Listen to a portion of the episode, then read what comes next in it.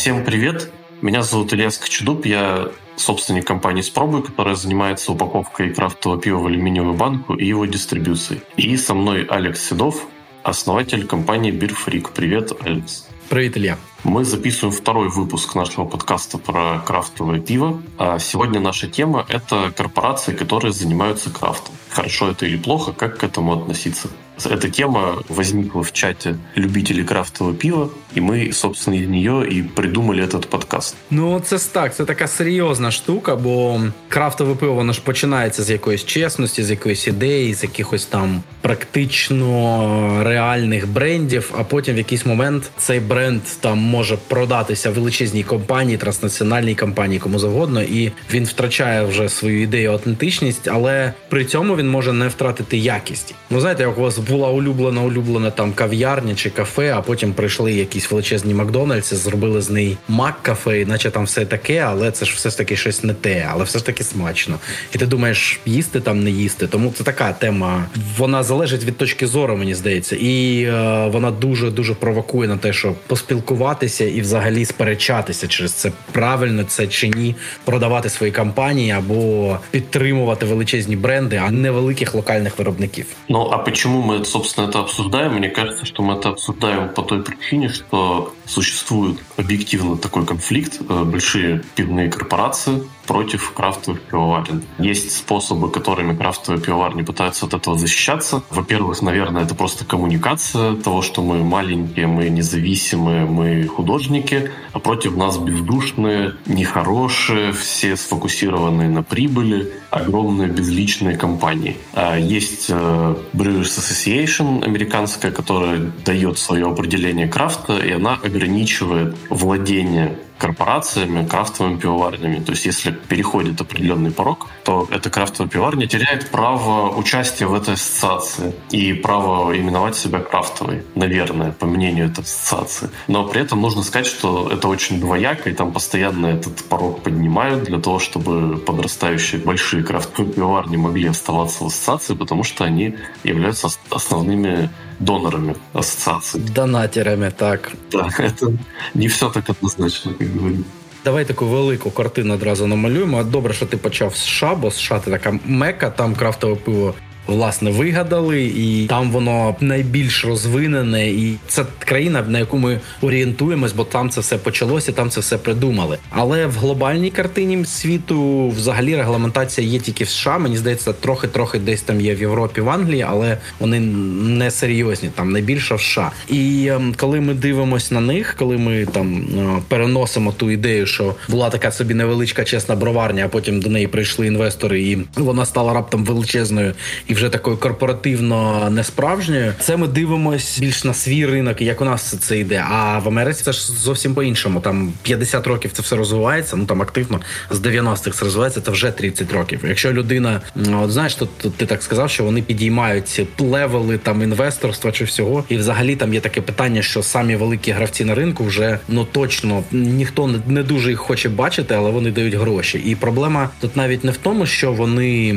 ці люди там щось втратили втратили, чи вони вже не чесні. Проблема в тому, що в Америці зараз є така штука, що ті, хто почав займатися крафтом в 90-х, вони ж були там не усі пацанами. Їм там було декому там по 30-40 років. Зараз їм вже по 70, бо пройшло нормально часу. Вони вже старі, і багато хто з них просто хоче спокійно вести бізнес або забрати гроші, або щось таке. Тому оці великі броварні, для котрих там це все регламентують та змінюють, вони насправді я їх теж розумію і тих, хто продає свої броварні великим інвесторам, я теж розумію. Хоча ну ти правильно кажеш, що це все почалось як протест проти корпорацій, але мені здається, що Далай Лама чи хтось так сказав, що вони тебе не бачать, потім вони тебе бояться, а потім ти перемагаєш. От не знаю за перемогу, але а потім ти сам превращаєшся в них. Да, да, да, от саме так. Ну то знаєш, мені здається, що схід він такий дуже великий, і там багато філософії. І якщо б ти не сказав, що це належить якомусь східному мудрому чуваку, то там знайдеться східний мудрий чувак такий. Але повертаючись до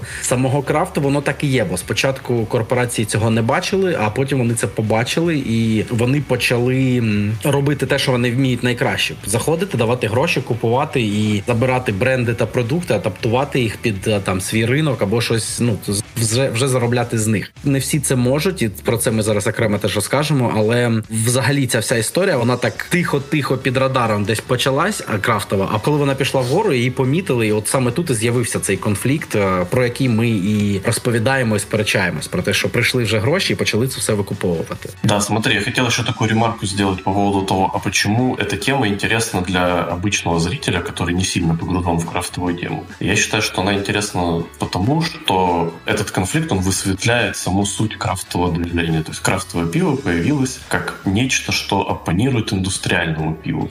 Индустриальное пиво — это выколоченный очень такой облегченный, слаженный продукт, который просто для понимания обывателей, просто в маркетинге, просто э, в продажах. А крафтовое пиво — это что-то изначально локальное, что-то по сваренное по более традиционным рецептам, которые подразумевают не огромное индустриальное оборудование, а оборудование, которое условно можно поставить у тебя на кухне и сварить какой-то крафтовый сорт. І потім це почало комерціалізуватися. От дивись, мені здається, що якщо просто людина, яка там п'є пиво і не дуже там розрізняє, де крафт, де не крафт. Ага, тут є такий нюанс. Нещодавно я десь це бачив такий коментар від когось, що а людина ж вже не крафт. Бо коли ми кажемо індустріальне пиво, то тут треба розуміти, що індустріальне це там зовсім велике. Це величезні броварні, котрі роблять дуже великі обсяги пива, і які не можуть вже експериментувати, бо це величезні втрати, якщо щось піде не так, які адаптують свій продукт, бо мають величезний ринок, котрому потрібен цей ідеально такий ж самий продукт. А це зробити важко, бо все ж таки пиво це така справжня штука, жива, і це велика майстерність робити його однаково кожен раз. Тому індустріальність це прям великі великі розміри. І в Україні мені здається, от жодна з наших невеликих броварен вона і близько ще не є індустріального розміру, бо насправді це величезні штуки. Але якщо людина просто дивиться на те, що там колись умовний якийсь там бровар дідько варив пиво на невеличкій броварні, а потім потім йому дали там мільйон доларів, а саме стільки це і коштує, і він зробив велику броварню, то можна сказати, що людина подумає, що він індустріалізувався, але це не так. Він просто побудував велику броварню, яка все одно йому дозволяє зробити щось цікаве. І індустріалізуватися це навіть не мільйон. Мені здається, що це навіть не 10 мільйонів за броварню. Це прям просто для розуміння. Ну за мільйон ти із із нано-півоварні ти становишся мікропівоварні. Да, це мік на мільйон. Це для мікро. То це правильно. Тому для розуміння індустріальне пиво це прям величезне пиво, про величезні обсяги, величезні кошти, величезні обороти, і це зовсім зовсім інша історія. І насправді, як от правильно тут тут. Нема жодних там інших аналогій, крім того, що це такий індустріальний фашизм, трошки, коли є продукт, є маркетинг, є реклама, є фінансові директора, є там все велике-велике, і єдине, чого нема, це якоїсь душі, якоїсь нема у цьому всьому. Тому це все просто продукт, ринки, ресерчі, там АБ-тестування, і е, це не про щось цікаве, не про щось е, справжнє. Ось у мене, кстати, провокаційний вопрос. Давай. А действительно ли крафт это контур течения глобализации и индустриализации. Вот мне кажется, что на самом деле глобализация и индустриализация помогла крафту развиться, потому что, а, появились технологии охлаждения, появились доступные технологии там, брожения, варочники, которые появились благодаря развитию именно индустриальных технологий. То есть сейчас крафтовые пивовары варятся не в кастрюле, там, не в котле и забраживают не в бочке, как это делали там сто лет назад. И как раз возможности логистики, хранения, возможность покупать импортный солд, импортный хмель, который выращен на другом конце земного шара – це произошло благодаря індустріальним технологіям. А, Ну я тобі скажу так, що мені здається, я я не, не зовсім читав, щоб крафт був таким протестом глобалізації, бо насправді дуже мало хто намагається робити прям зовсім локальну історію з локальними продуктами, з локальними рецептами, якимись там їжею локальною. Взагалі, це дуже невеличкий відсоток крафтових пивоварень, і стопів я не пам'ятаю ну топових броварень, щоб хтось так прям в це активно грався. Це більше для тих, хто шукає свою нішу. А крафт, мені здається, це один з інструментів глобалізації, бо колись був такий прикольний матеріал е, на якомусь британському сайті. Він називався Республіка Крафтонія, і він був про те, що насправді усі паби вони такі собі крафтові, вони однообразні, одноманітні, і це там такий лофт, е, цегла і метал, гаражний стайл, такий е, дошки, ці на яких малюють крейдою. Це прям стандартна історія для світу. І те ж саме зараз відбувається і з сортами, завдяки, от ти правильно кажеш, індустріалізації, завдяки інтернету, завдяки тому, що солод і хмель вже їх можна купувати там в онлайні і швидко отримувати, і це все доступне. Зараз тотально вся індустрія робить а, такі мутні хейзі IPA, робить там фруктові сорта саури. Ну якось це вже настільки циклічно і ідентично по всьому світу, що, наприклад, ну у мене є там клуб дегустувальників свій, і нам вже не дуже цікаво пити хейзі, бо вони усюди однакові. Тобто з Америки вони звичайно ідуть краще, але й дорожче. З Європи теж смачні, ну менш дорогі, а в Україні вже роблять непогані локальні. І насправді проблема в тому, що це все досі однакові сорти. Тому я б сказав, що крафт він з'явився як протест проти того, щоб все було однаково, але всередині, знаєш, тут ми повертаємось до цього умовного мільйона доларів пивоварню, і все ж таки це мільйон доларів. Це треба якось компенсувати інвестору чи там своїми грошами. Ну і де ти їх отримав, це вже не так важливо. Ти їх отримав, тобі їх треба відпрацювати. Тому коли людина заходить з дуже таким взглядом гарящим, як там казали у класиці, і починає думати, що зараз ми тут зробимо щось суперцікаве, а потім приходить ринок і показує, що знаєш, а продається оце. І вже така, знаєш, як протест він переходить в якийсь тренд загальний, і вже як на мене, це таке не суперпротестування. Це як такий е, позитивний каліфорнійський панкрок, що з панкроком протестним, британським, там оригінальним чи там таким андерграундним панком вже немає нічого спільного. Він більш про ентертеймент. Тому е, я вірю, що таку музику теж можна грати дуже чесно і кайфувати від цього, скейтбордінг та все.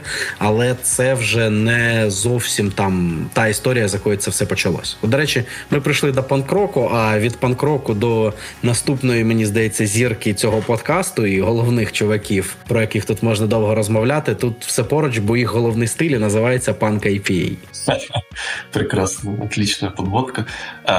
Я на самом деле, смотри, хотел еще вернуться к плану нашего подкаста и выделить, что мы обсудим, а что может быть хорошего в корпоратизации крафта и что может быть плохого в этом. То есть вот я, например, как такой адвокат дьявола выступлю, я скажу, что, например, ну вот я уже упомянул технологии, что они из индустриального мира приходят, то есть крафтовые пивоварни, они не обладают такой рыночной силой, чтобы двигать развитие технологий вперед.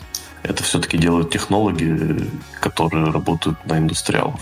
Только вот сейчас начало появляться оборудование, которое больше адаптировано к крафтовым пивоварням. Например, там варочник, который работает с высокоплотным затором, или маленького размера сепаратора, которые именно на крафтовой пивоварне. Но маленького размера сепаратор делает фирма там Альфа Лаваль, которая строит колоссальные индустриальные заводы. И без этого она бы не смогла этот сепаратор сделать. Еще второй пункт, который я себе записал, это то, что те, кого мы сейчас считаем крафтовыми корпорациями, как там тот же Бредок или там Сьерра Невада, или хотя Сьерра Невада не продалась же, да, корпорация, ну, не суть. Они, благодаря своему широкому присутствию и профессиональной работе, они расширяют рынок крафта в целом. И они создают в других странах, таких как Украина, рынок, где будут появляться свои собственные крафтовики.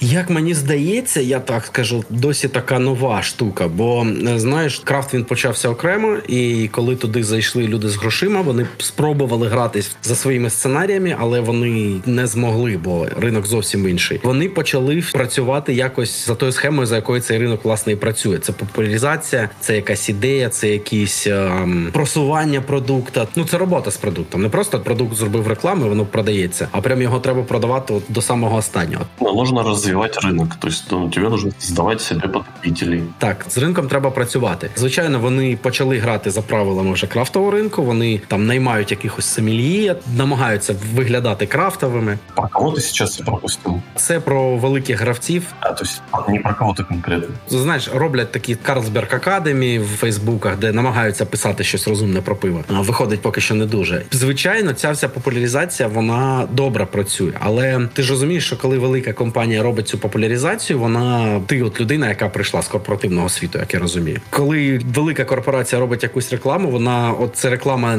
зроблена не просто так. Давайте зробимо, щоб ринку стало краще. Це велика стратегія, де ти починаєш з популяризації, а потім поступово-поступово виводиш це до свого продукта і починаєш цей продукт продавати. Наприклад, Карлсберг почав е, розповідати про кріохмелі, там якісь крафтові технології в Фейсбуці. Це вже навіть не прямий натяк, це показник того, що Карлсберг придивляється до якихось локальних крафтових броварень і буде робити або свою лінейку, або купить якусь невеличку українську броварню, щоб зробити її своїм крафтовим напрямком.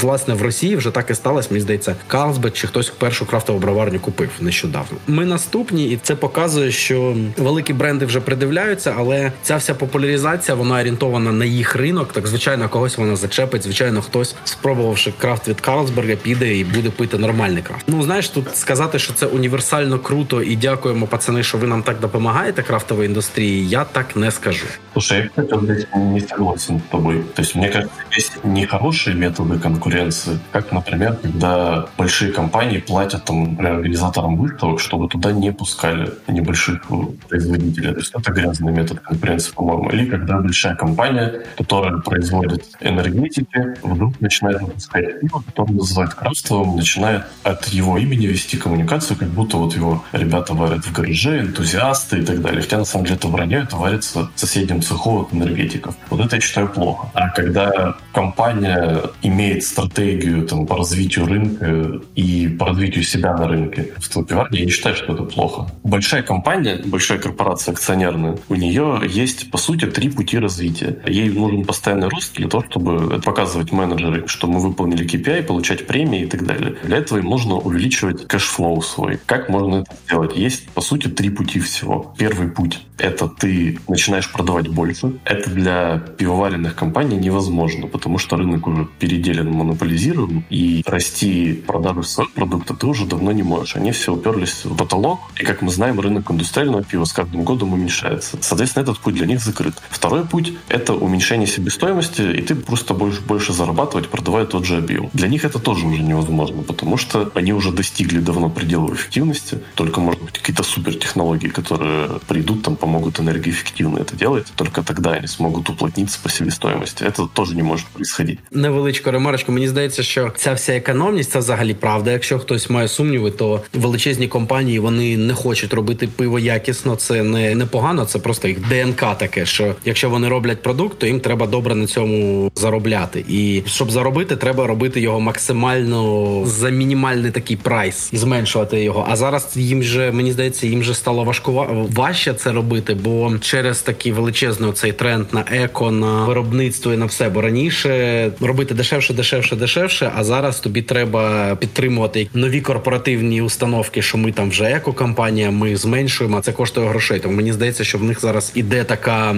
ще й проблемна ця оптимізація, бо зовсім скоро їм там треба буде показувати, що вони дуже крутезні і еко, а це буде потребувати нових інвестицій і буде все одно робити продукт ще дорожчий. Вони зробили його вже максимально дешевий, але зміни в індустрії будуть їх штовхати до того, що їм треба буде все одно допрацьовувати, якось це адаптувати. Те ж саме вартість на алюмінієвій банки, яка зараз зросла в скільки там разів? Чотири рази за два роки виросло. Це все таки пов'язані історії з тим, що ми дуже добре індустріалізувалися як людство, а тепер треба ще раз на все це подивитись і зробити це чимось більш ефективним. Екокриза вона реальна, вона ще реальніша для покупців, для твоїх клієнтів. Для них важливо, щоб ти був весь такий еко, і вони будуть це вимагати згодом. Тому в них ще є проблема, що окрім того, що їм треба робити максимально ефективно недорогий продукт, такий дуже недорогий. Їм ще треба буде щось робити з виробництвом, бо це теж до них вже підходить. Вже я думаю, вже і підійшло. Ну я вот не совсем тоже тут с тобой согласен. Мне кажется, что наоборот эко-тема она выгодна корпорациям, потому что пивные корпорации, если прям про них говорить, то они очень хорошую доходность имеют, и у них масса свободных денег, они прекрасно могут инвестировать и развивать технологическую базу свою. А вот малыши не могут это делать, и тогда корпорация будет говорить: смотри, а вот я эко, у меня вот сертификация там зеленая зеленые значки повсюду, а у тебя нет. Ха-ха. Да, мені здається, що до якогось порогу це буде проблема, з якогось, ну там Сіра Нівада, вона дуже еко, Стоун, вони дуже еко. Великі американські броварні, вони зараз з цим теж працюють. Але так, звичайно, на це треба гроші. І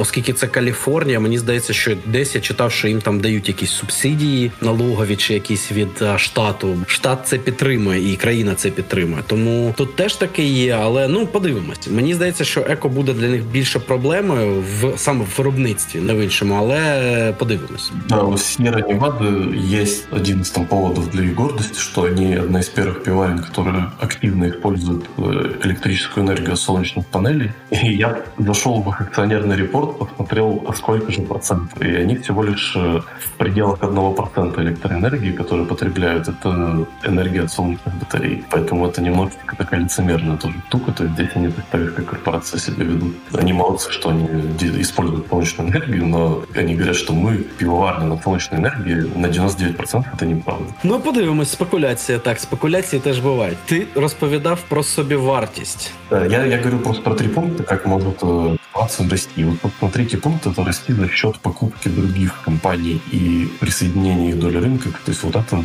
почему компании ищут и продолжают покупать крафтовые пивоварни и будут дальше покупать. Это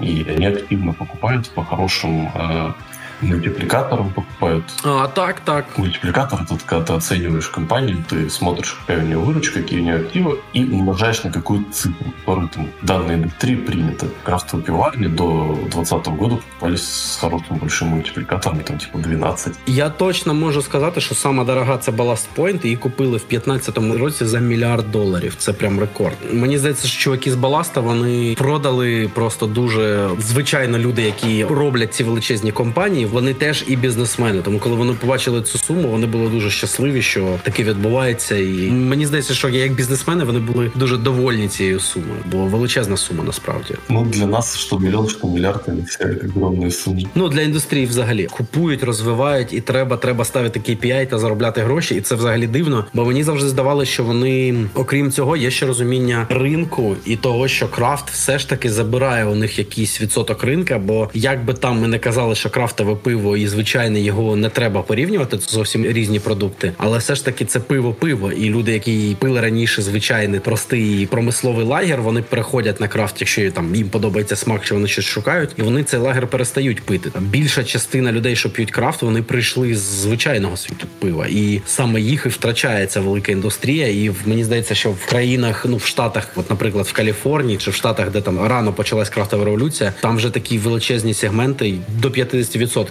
я чув в Каліфорнії ринку, що займає крафт. Ну в деньгах, да. Ну це вже пряма конкуренція. Мені здається, що вони теж дивляться на ринок і теж розуміють. От, наприклад, в Україні там у нас відсоток, трохи більше відсотка крафтового пива на ринку в обсягах. Ну, на самом деле никто по-честному этого не знает. То есть мы вот делали для спробы маркетинговые исследования. Исследования, ну, данные, на основе которых это исследование базируется, на самом деле это просто опросы. То есть у нас нет, э, поскольку крафт, будем честны, почти весь в тени находится, данных по продажам, как э, там в Америке. То есть в Америке основные данные получаются от компании Nielsen, которая ставит свои считыватели сканеров в ритейле и смотрит, сколько сканируют, сколько продают. Она знает это по всем странам и так далее. То есть у нас таких данных практически нет. Поэтому вот эти разговоры про то, что а у нас 1%, а у нас больше 1%, а у нас сейчас 3%, кто-то говорит, это все просто опросы с серии пальцем в небо. Может быть, только кто-то большой владеет такими данными, но не знаю, как их получать. То есть вот я был очень недоволен по факту результатами того исследования.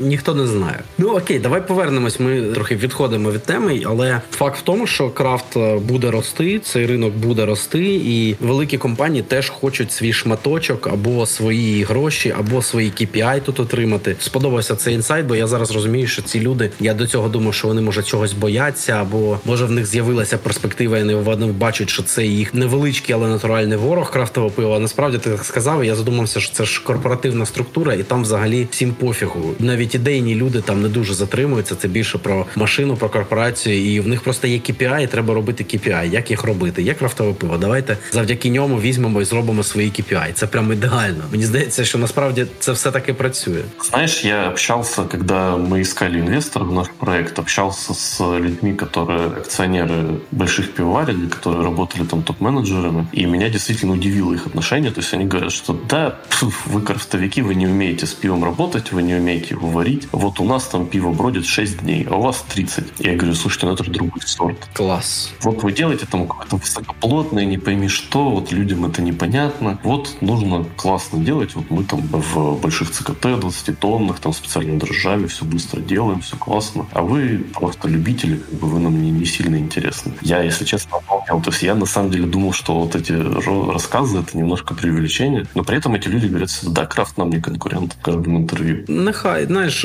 мені здається, що ну насправді ми супер маленькі, як представники крафтової індустрії невеличкої. Ми насправді супер маленькі. Вони на нас ще не дивляться. І от те, що зараз починає потрохи робити Карлсберг, це така гра в дуже довгу історію. І ну як на мене, правильна гра, бо все ж таки в якомусь там майбутньому це буде не один відсоток, а 5, чи може 10, чи може 15, Тобто це взагалі реальна цифра. І по грошам це вже буде більш цікаво. І бути там як народний крафт, це для великої броварні буде дуже така непогана історія, бо там же є ще такі нюансові штуки, як вартість бренду. І читав про це, але не те, щоб супер запам'ятав, але в них дуже багато якоїсь ще побочної вартості всього, яку ми навіть не бачимо, але яка для них там супер дуже важлива. Ну да, то есть у них есть просто метрики, по которым оценивается компания. Они ждут, пока на нашем рынке появится компания, у которой а есть большая представленность в магазинах, большая узнаваемость и хороший бренд, который можно капитализировать, и тогда тут же появится предложение о том, чтобы ее купить. Ну ничего, все ж тільки починається и... Да, я хотел сказать, а в чем, собственно, получается конфликт, вот с моей точки зрения здесь. То есть есть хорошие вещи, которые компании большие могут принести. Но мне кажется, что здесь есть фундаментальная как бы вещь, которую невозможно обойти. Получается, что когда в чем ценность, собственно, крафтового пива? Это не только вкусовая ценность, это еще то, что ты покупаешь историю, про то, что это делают энтузиасты, это делают люди, которые фанаты своего дела, это делает малый бизнес. Когда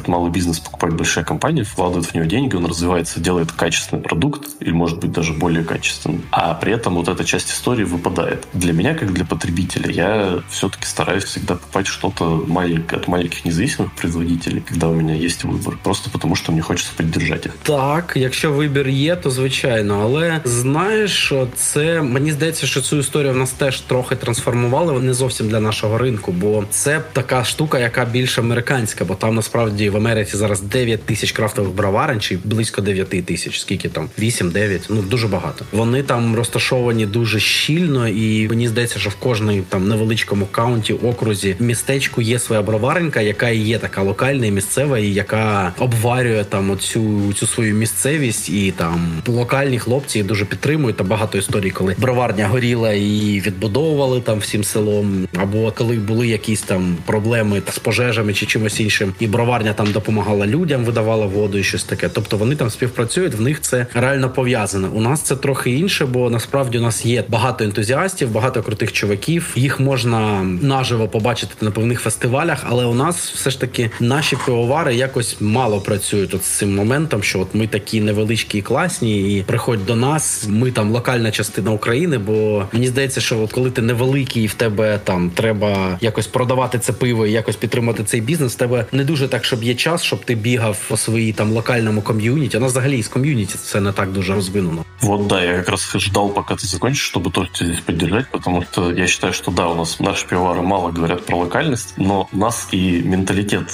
очень сильно отличается от американцев, то есть у них э, свое комьюнити, свой район, там, где есть своя школа, свой шериф, свой судья, которых мы выбираем. То есть для людей локальность важна. И я вот когда читал э, отчеты по тому, как правильно строить маркетинг для крафтовой пивоварни, э, очень многие говорят, что в Штатах маленькие пивоварни упирали на локальность по двум причинам. Первое – это расширение своей базы в этом комьюнити, а второе – это туризм. То есть когда люди приезжают в какой-то регион, они хотят приобщиться к местной культуре, почувствовать себя местным, и поэтому они, скорее всего, выберут место местное пиво. И поэтому вот есть много крафтовых пивоварен, которые называются по топонимам местным. Там, например, Russian River Brewing Company там, или Red River, и у них сорта называются по каким-то местным достопримечательностям. То есть, когда они к нам приезжают, мы это не считываем. А когда ты находишься в Штатах, там приезжаешь куда-нибудь в Миссисипи, например, и покупаешь пиво, которого название там есть что-нибудь про Миссисипи. Ну так, я, до речі, от е, броварня Андервуд, ваші друзі і Євген, я прям йому люто респектую за те, що він зробив Київ-лагер. Це просто геніально. І ще одні хлопці з Києва, котрі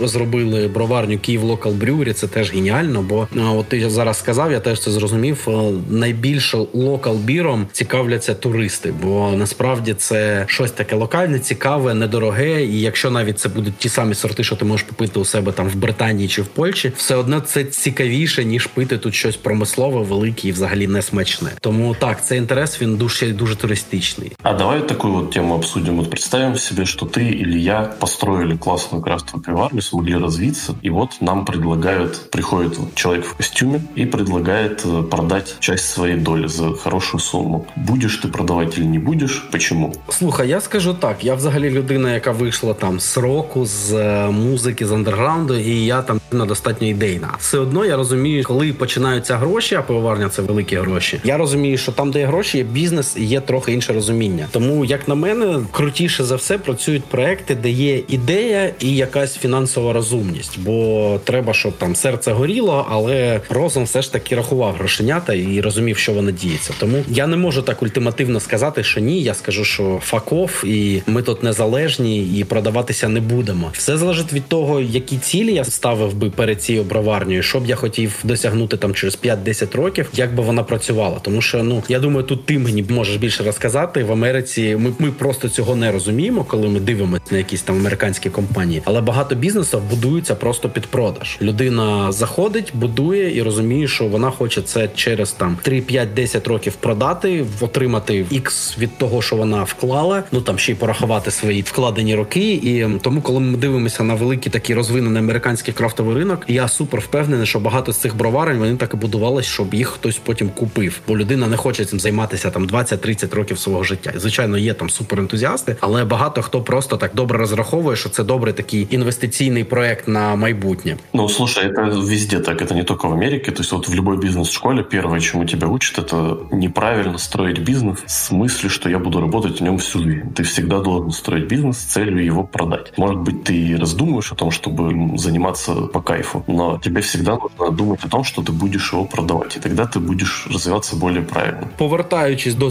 моделювання ситуації, коли там до мене, до тебе, до нас прийшли і дають гроші і кажуть, хочемо купити. А я просто багато читав інтерв'ю хлопців, які в Америці продавали свої пивоварні, ну вже які там попрацювали 20-30 років в індустрії. І я розумію, що багато хто просто може бути виснажений. Я от зчитував їх емоції, їх стан, бо це не про те, що ох, ви зрадники, падлюки там продали наш крафт величезним бабкам, Мікі Маусу, і взагалі ми вас не поважаємо. Кстати, в Диснейленде крафтовое пиво стоит в Америке. Причем у них локальное, то есть у них внутри там этих Диснейлендов везде именно локальная пивоварня. Я був в Гонконзі в Діснейленді, до речі, але там я не пам'ятаю, що було. Просто пиво там, мені здається, було, а крафтово я там не пам'ятаю. Ні, там прямо большими буквами про крафт написано, що ви support local community, Мікі Маус. Окей, якщо Мікі Маус десь підтримує локальну крафтову пивоварню, то респект Мікі Маусу. Але повертаючись до основної теми, я не можу відповісти на це питання прямо так. От, от смотри, давай далі деталізуємо. Тобто у тебе є ідея, ти хочешь делать классный продукт, ты его делаешь, и тебе говорят, смотри, ты будешь продолжать делать классный продукт, но у тебя будет, а, большой доступ к капиталу, б, доступ к экспертизе маркетологов, которые, понятно, в корпорации лучше и более опытные. У тебя будет доступ к технологиям, ты будешь первым получать самые классные технологии, у тебя будет доступ к классному сырью, и а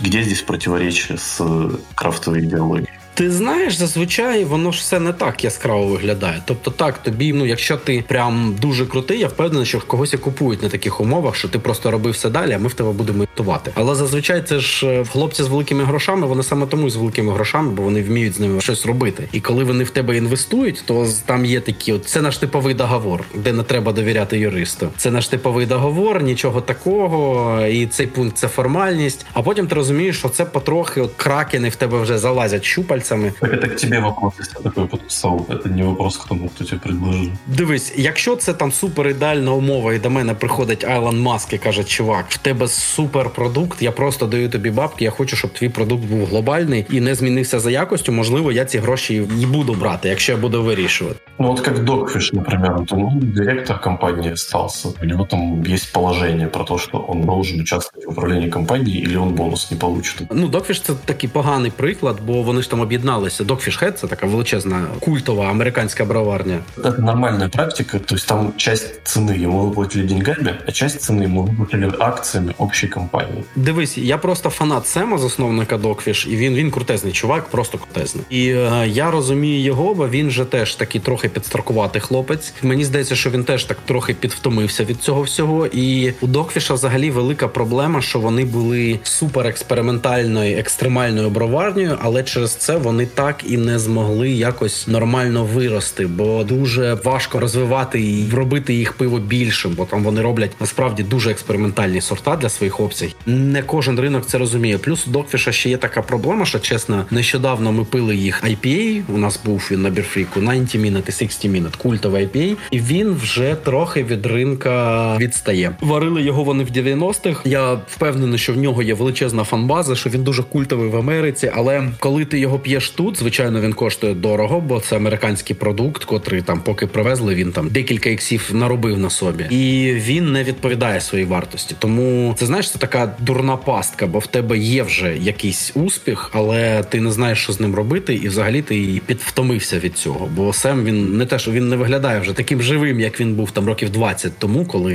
він був там в самій грі. Зараз він вже ну я я десь читав декілька матеріалів, що докфіші там не мають розуміння. От вони зараз в Майамі пішли, бо вони так закріплюються на іст коусті на східному узбережжі. Він бачить цю величезну індустрію навколо себе. Він один з таких старих респектних чуваків в індустрії, але він не відхопив такого великого шматка. Я навіть не знаю, як в нього зараз дистриб'юції, який стан взагалі докфішхеда на американському ринку. Я не знаю, але я точно можу сказати, що вони відчувають, що їх там підщімлюють ці нові нова генерація броварень. Це там з Масачусетса броварні, це там такі хлопці, типу Тріліума, Тріхауса. Вони їх там, вони в них під'їдають ринок, і Сем не зовсім розуміє, що робити з цим. Смотри, он же работает уже не только в Докпе, а именно в Boston Beer Company. И вот как раз в отчете Boston Beer Company вот это есть цифра про то, что у них крафтовое пиво по объему занимает 20% от продаж, по выручке 50%. То есть они же покупают другие крафтовые пива. Я думаю, что Сэм уже просто вырос чуть выше и просто занимается уже какими-то стратегическими вопросами. Это, наверное, для продукта это плохо. Для него лично не знаю. Может быть, это интересный какой-то путь дальше в жизни, в кар'єрі. Можливо, тут е, дуже багато боків, але якщо повернутись, знаєш, до самого самого центрового питання в цьому, у нас отпал бот, который нас записывает. Я подведу сейчас короткий итог. Мы обсудили тему про то, что при продаже, перемене собственника, бренд и продукт начинает просто терять аутентичность в глазах потребителей. И вот в этом мы видим проблему. То есть как к этому каждый человек относится, это его личное дело. Просто мы получаем свое мнение в этом вопросе. И мы переходим к следующему, самому, наверное, интересному для меня моменту. Это перемывание косточек. Обсудим конкретный список и выскажем свое мнение субъективное. То есть мы не претендуем на то, что мы какие-то судьи там или эксперты, и вот называем пивоварню и говорим, крафт это или не крафт. Вот брюдок, крафт или не крафт. Хто перший відповідає, ти чи я? Ну, я могу свою точку зрения сказать.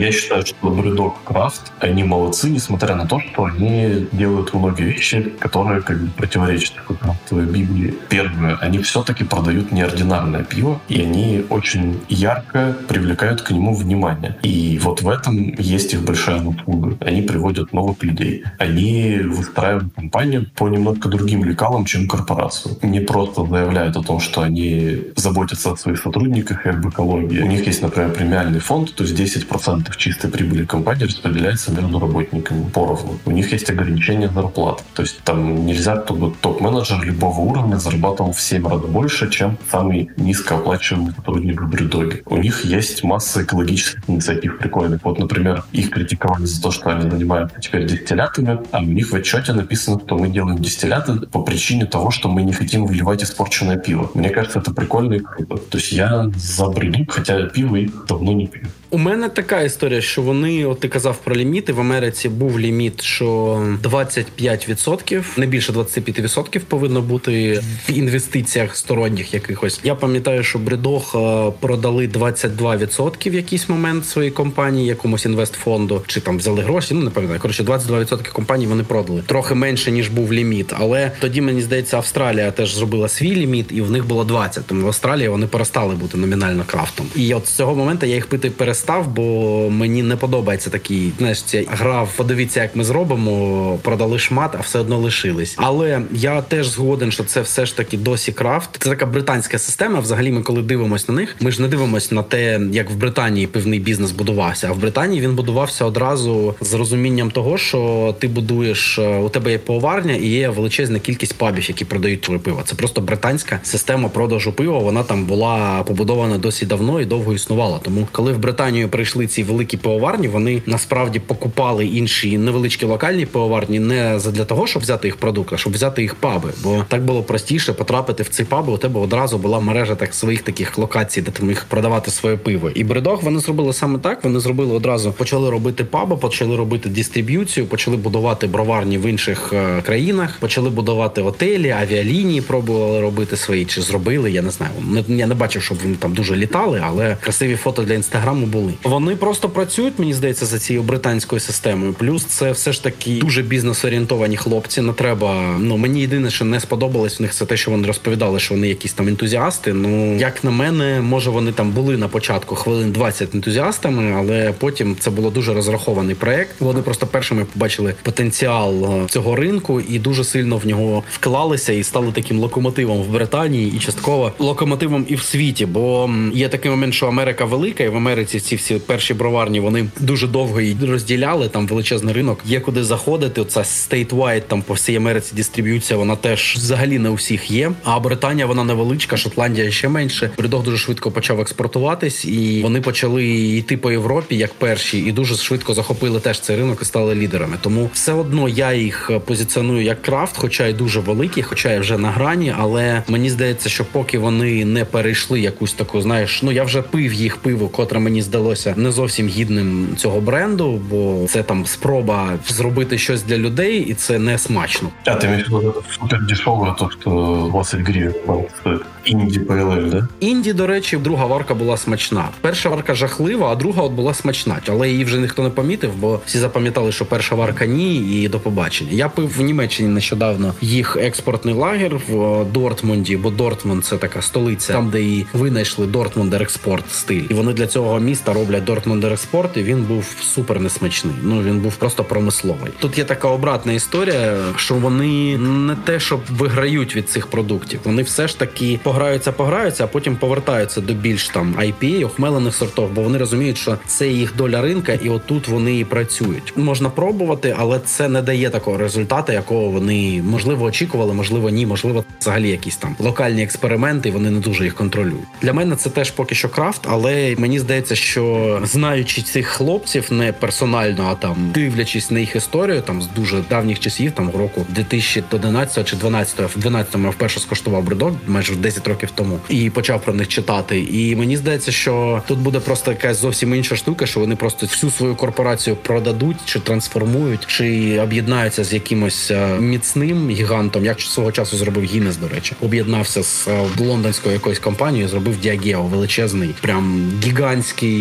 е, алкогольний гігант. І от Бридок ж зробить щось таке, мені здається. І тоді вже можна буде сказати, що фу, це корпорація, це вже справжня велика корпорація. Бо коли об'єднуєшся, мені здається, що там корпоративні свої правила їх буде дуже важко втримати, і будуть якісь уніфікація буде цього всього. І вже тоді можна буде спілкуватись крафт чи ні. Але я знаю, що для багатьох це вже не крафт, і багато хто не дуже хоче це пити. Але знаєш, тут є ще один плюс у бридога. Бридог це як Повертаючись до моменту, е, все ж таки у Бредога є. А ти що Бредок Макдональдс. Да, це ще один плюс. У них вони як Макдональдс, і вони навіть краще за Макдональдс, бо як на мене, ну в Макдональдсі не вся їжа смачна. Є декілька штук, котрі мені досі подобаються, але можливість швидко та безпечно поїсти, якщо ти десь там в якійсь локації, типу вокзалу. З Бредогом це навіть краще, бо їх базові сорти вони досі смачні, дуже там вже адаптовані, але все ж таки смачні. І коли, наприклад, у мене було багато кейсів, коли треба десь швидко поїсти поїсти і випити якогось крафта, і бредох бар це ідеальний варіант, бо в Європі ти не завжди знаєш наскільки швидко тобі дадуть їжу, а часу там обмаль, і є там 40 хвилин, за які в бредох барі ти точно поїси. Тому вони мають свою, які знаєш, ця макдональдизація до них вже наближується, але вони все ж таки тримаються. І скільки вони протримуються, я не знаю. Ну вот знаешь, почему еще их считаю крафтом? Мне кажется, вот два момента важных. То есть первое, когда они говорят, что мы панки, они все-таки, наверное, не лицемерят. То есть они ведут себя в бизнесе как панки, они в рекламе ведут себя как панки. Это не то, как корпорации говорят, мы за все хорошее против всего плохого и поддерживают все модные, актуальные там трендовые движухи. Я от сьогодні думав про це чомусь, е, щось я згадав в рядок, не пам'ятаю про щось думав. І от мені буде дуже цікаво. Я думаю, що коли-небудь е, я дістануся до Джеймса і задам йому пару питань, і мені хочеться спитати, яку музику він слухає. Бо якщо він такий панк, я б хотів почути, який саме панк він слухає. Якщо людина навіть не може відповісти і скаже, що там як мені подобається, я меломан, тоді я зрозумію, що все це дута історія. Бо в мене звичайно є сумніви, але хочеться вірити, що цей момент був чесний. Але ніхто не знає. Я ніколи не бачив, щоб він викладав якусь музику в інстаграмі, чи взагалі йому це все подобалось. Чи можливо там Мартін більш слухав панка, Джеймс продавав. Тому Джеймса можна і не питати, краще спитати Мартіна, другого застолка. Тому поки крафт, але дивимось дуже уважно. Можливо, як кажуть, жартують про коронавірус, що його розкоронували. Розкрафтування BrewDog а, воно постійно десь на горизонті, але вони як такий незловимий Джо, вони постійно якось його оминають і все ж продовжують е, бути для багатьох все ж таки крафтом. Смотри, вот у меня еще есть такой, как сказать, statement. Мне кажется, что BrewDog почему хорош? Потому что его основным бизнесом продолжает оставаться пиво. А когда у тебя крафтовая пивоварня, это такой, в терминологии это называется prize asset, то есть это что-то, чем ты владеешь для престижа. Когда ты зарабатываешь основные деньги другим, а пивоварня для тебя просто развлекалово, и ты этим немножко негативно начинаешь влиять на остальной рынок, потому что у тебя нет цели заработать деньги, у других есть, а ты при этом обладаешь большим финансовым ресурсом, можешь как-то негативно импактить остальной рынок. То есть это, мне кажется, плохо, и бредок этим не занимается. А вот э, там другие примеры, которые с тобой хотел обсудить, наверное, занимают. Угу. Давай інші. Да, ну такой провокационный вопрос сразу. Фанатик, ФДБ, Хоп-Хей, Крафт, не Крафт.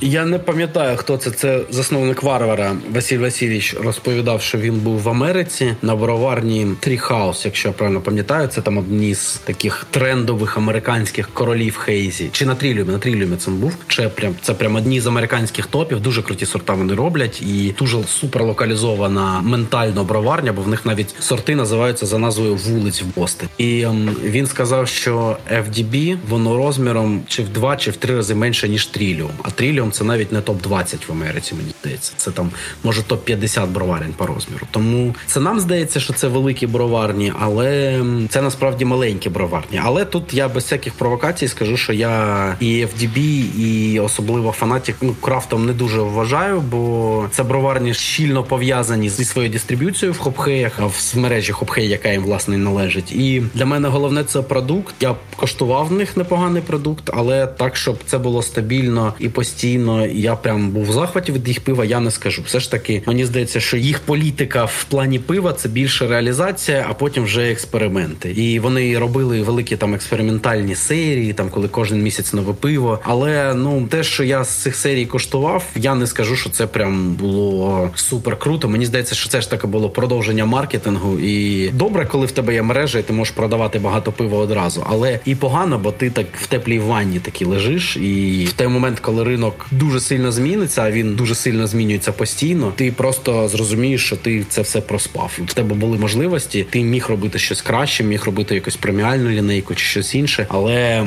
ти займався продажами, і ці продажі вони тебе у великій перспективі. Ти виграв битву, але програв війну. А може бути наоборот, хорошо, що вони делают такую линейку и не уничтожають другие маленькі піварні тим самым? Та я думаю, що тут не така велика буде конкуренція. Знаєш, е, мені здається, що навіть ну, от, наприклад, е, спробував у нас е, інсайдер погратися, перша приватна броварня погратися в крафт. Угу. Ніхто цього і не помітив, бо ти правильно казав, коли ти розмовляв з цими інвесторами. Вони навіть не сприймають цей ринок серйозно, і я не знаю навіщо там Андрій Мацола і перша приватна броварня. Ну я розумію навіщо, бо їм хотілося погратись в крафт. Вони з'їздили в Америку, там щось там подивились, з кимось поспілкувались. Там інвестора їм сказали, що давайте пробувати, бо їх інвестора це турецько-російська група. Група така Оазіс, якщо я правильно пам'ятаю. Точно знаю, що там є турки, точно знаю, що там є хтось з Росії, але не буду казати, що це за група, бо на 100% я не впевнений. І вони так погрались. Вони думали, що зараз вони зроблять і всі прибігуть до них, і буде круто. Але це все простояло на полицях зі знижками, і навіть зі знижками це ніхто не хотів брати. Тому я впевнений, що і Фанатік, і FDB могли б робити набагато цікавіше пиво і могли б дати прикурити ринку. Але знаєш, якщо вони це зроблять, тоді подивимось. В теорії я навіть не буду полемізувати, поки спроби зробити ультимативний народний крафт вони не дуже працюють. Ну, у меня вот по этому вопросу вообще нет никакого мнения, потому что я к своему студу никогда их не пробовал. То есть я знаком с ними, с брендом и так далее, но пиво их никогда не пробовал, поэтому я, наверное, не имею права голоса здесь совершенно. Ну, якщо поїдеш на фестиваль в Дніпрі на крафт культуру, дуже раджу, то там буде, я думаю, в тебе точно як людини з індустрії буде можливість потрапити на FDB. Я, до речі, цього року все ж таки не встиг потрапити, але чесно, клянусь, що приїду і потраплю. Я думаю, що пан Нікрасов нас теж буде слухати, на мене образиться. Але все одно, ну як їх бізнес-модель і як таку структуру окрему, яка робить там якось просування крафтових сортів, якоїсь певної культури в своєму регіоні, вони працюють. Це круто. Але з продуктом, як на мене, можна ще його допрацьовувати і щось з ним робити. Давай дальше еще более провокационный вопрос. А вот Сельпо, как компания, как движение, которое, ну, как супермаркеты и как э, будущая пивоварня, это крафт или нет? Я знаю, що майбутня пивоварня в сільпо буде невеличка, по інсайдам кажуть. Ну це точно буде крафт, бо якщо в тебе невеличка броварня і такий бровар, як Віктор Ващук, котрого вони власне і позвали до себе. Я думаю, що там буде крафт-крафт. Тобто вони будуть намагатися робити щось супер цікаве для своїх внутрішніх якихось івентів, для якихось промо. Ну тобто, це буде більше така екстремальна історія, бо на їх обсяги їм не буде важко продати і 4 тонни пива зварених. Щось екстремальне і щось таке супер цікаве. Те, що на полицях, це ну як на мене, сільпо дуже багато зробило для розвитку взагалі певної культури і роблять далі. І у мене питань нема взагалі. Я знаю, що там тим, хто працює з сільпо, нашим невеличким крафтовим броварням, їм важкувато, бо ж сільпо це все ж таки така велика і корпоративна структура. Але на всьому іншому, що вони роблять, я тільки за я їх підтримую. У меня, смотри, немножко двоякое мнение. То есть я считаю, что здесь нужно разделять компанию и людей, которые в этой компании занимаются крафтом. То есть есть люди, которые там продвигают крафтовых производителей, и им честь и хвала, они молодцы, красавчики, вот они, наверное, крафтовые, если так можно сказать. А сама компания, я не могу сказать, что это крафт, просто у нее есть подразделение, которое этим занимается, но при этом есть существенная разница, когда ты малый бизнес, и ты рискуешь своими собственными деньгами, и когда ты сотрудник корпорации, и ты делаешь это for fun, просто как эксперимент. Я скажу так, що звичайно там сільпо Фозі Груп величезна компанія, і все, але вони єдина мережа супермаркетів, котра знайшла в собі ресурс, щоб з великими втратами розвивати це крафтовий та певний напрямок. Бо втрати там насправді були великі. Я не знаю, чи воно вже дає щось, чи вони все ще з ним так борсаються. І звичайно, так це велика грошова історія, але при цьому вона мала достатньо там сміливості і мудрості, щоб зробити собі крафтовий сегмент. Інші цього не зробили, бо сільпо мені дуже подобається по-перше, за вибір пива, бо там завжди є що знайти. Як навіть чого б я не хотів, класичного чи крафтового пива, там завжди це все є. В інших супермаркетах це прям супер проблема. Не знаю, може у Києві все трохи краще. Там в новусах є якийсь крафт, а у Харкові, окрім сільпо, в супермаркетах крафту не те, щоб було. А что ты скажешь, если завтра Сельпо все-таки достроит пивоварню, она станет больше, и они просто выкинут с полок э, крафтовиков, или просто не продлит с ними договор, или поставят на свою продукцию такую цену, что априори не смогут с ней конкурировать маленькие крафтовики? Ну, у мене така несподівана відповідь, оскільки я теж е, по суті рітейлер, бірфрік торгує пивом. Я скажу: є, нарешті, ура! Вони пішли з сільпо. Тепер ми їх будемо продавати. Слухай, ну це нормальний розвиток для великої компанії. Вони розвили продуктову нішу і потім зробили там свій продукт, щоб заробляти більше. Я від них цього очікую. Це логічно. Нелогічно буде викидати і інший локальний продукт, бо тоді мені здається, вони втратять якусь невелику привабливість. Бо насправді, поки ми там не досягли своїх 10% чи 5%, такої ж суперконкуренції немає. Якщо людина приходить і купує там крафт від сільпо, то вона візьме і інший український крафт, якщо їй подобається і воно їй цікаво. Окей. Ти знаєш, це як от броварня ципа і заклади ципи. Вони торгували ципою і іншим пивом, і ципи там продавались дуже багато. Тому зазвичай за іншим пивом люди туди і не зовсім ходили. І придох має ту саму проблему. Він торгує своїм пивом і іншим пивом, і звичайно свого пива вони продають більше. Це така внутрішня ділема для бізнесу і Як на неї правильно відповісти, я не знаю. Бо з одного боку в тебе гроші, а з другого боку у тебе якась ідеологічна штука і там загальний розвиток. Бо мені здається, що зменшення асортименту воно погано впливає на розвиток сегменту, бо все ж таки певний сегмент вимагає якогось асортименту. Тому подивимося, як вони це будуть вирішувати. Мы же не можем э, финальное какое-то решение или что-то такое озвучить. Мы просто озвучим свои ощущения. То есть вот по моим ощущениям это не совсем крафтово. Ну подивимось. Глобально, глобально я с тобой согласен. Хорошо, давай еще более сложный вопрос. Варвар, крафт или нет? Так. Все, точка, да? Це в дискусії сказали, що варвар не крафт, і це пішло в народ і стало мемом. А 100% крафт. Дивись, якість є експерименти. Навіть коли вони не вдалі. Я спілкувався з хлопцями з варвара з Василем Васильовичем нещодавно і спитав його про якісь останні сорти, які були, які мені не сподобались. І він чесно сказав, що це попрохав пивовар. Тобто я маю доброго, ну не головного пивовара, а пивовара консультанта Мартіна з Британії. І Мартін хотів зварити там цей сорт. І він сказав: Ну, звичайно, я повинен дати йому цю можливість, бо пивовар це митець, йому треба давати якусь свободу. Мені цей сорт не сподобався, але мені сподобався концепт, що власник пивоварні може дати пивовару стільки свободи, щоб тот зробив сорт, як він його бачить. Навіть зробив, щоб пивоварня випустила сорт, який вони розуміють, що не дуже вдалий, але вони спробували. Тому це для мене в котрий раз підтвердило, що вар Варкрафт, і ніяких сумнівів в мене немає, але можу точно сказати, що я впевнений також саме, що варвар є в плані його продати. Були моменти, коли я прям відчував, що вони хочуть його продати, і це побудований по стандартній, як ти мені вже сказав, бізнес-схемі проект. Это же неплохо, что он по такой схеме развивает. А ні, ні, це непогано, це дорослі реалії. І я розумію, що цей проект е, зараз чекає на покупку, і ймовірніше за все його куплять. Я думаю, що йому до них вже приходили, вони вже просто це не афішують. Подивимось, як це буде. Поки що крафт, але теж розкрафтізація, вона десь вітає поруч, але поки так близько не підходить. Ну, то есть, если предположить, что их купит условный Карлсберг и оставит только их бутылочную линейку, то это точно перестанет быть крафтом, да? Я думаю, що так. Так, Карлсберг не буде працювати з нашими мережами пабів. Але я тобі скажу ще один такий момент. От, знаєш, ми тут спілкуємось про загальні тренди, крафт не крафт. Я от вчора був в понеділок, і я робив е, замовлення на свій паб. Я розумію, що зараз на ринку, навіть ті, з ким я працюю, а їх стає все більше і більше і більше. Мені, якщо б в мене було три паба, я міг би поставити унікальний асортимент в кожному. А на кожен паб, там на свій паб я беру десь тонну плюс в тиждень. Тобто зараз на ринку асортиментно я можу набрати три тонни дуже різного пива, і буде просто різний асортимент в усіх закладах. Получается, что предложение уже больше, чем спрос. Набагато. Я оце можна зробити добрий такий ванга style подкаст окремо про це, бо просто поміркувати, що буде далі. Бо зараз унікальний момент, коли ми посеред пандемії дуже багато пива, дуже непогано все лється, бо все ж таки попит є. Дуже зменшився сегмент хорики, бо багато хто позачинявся. А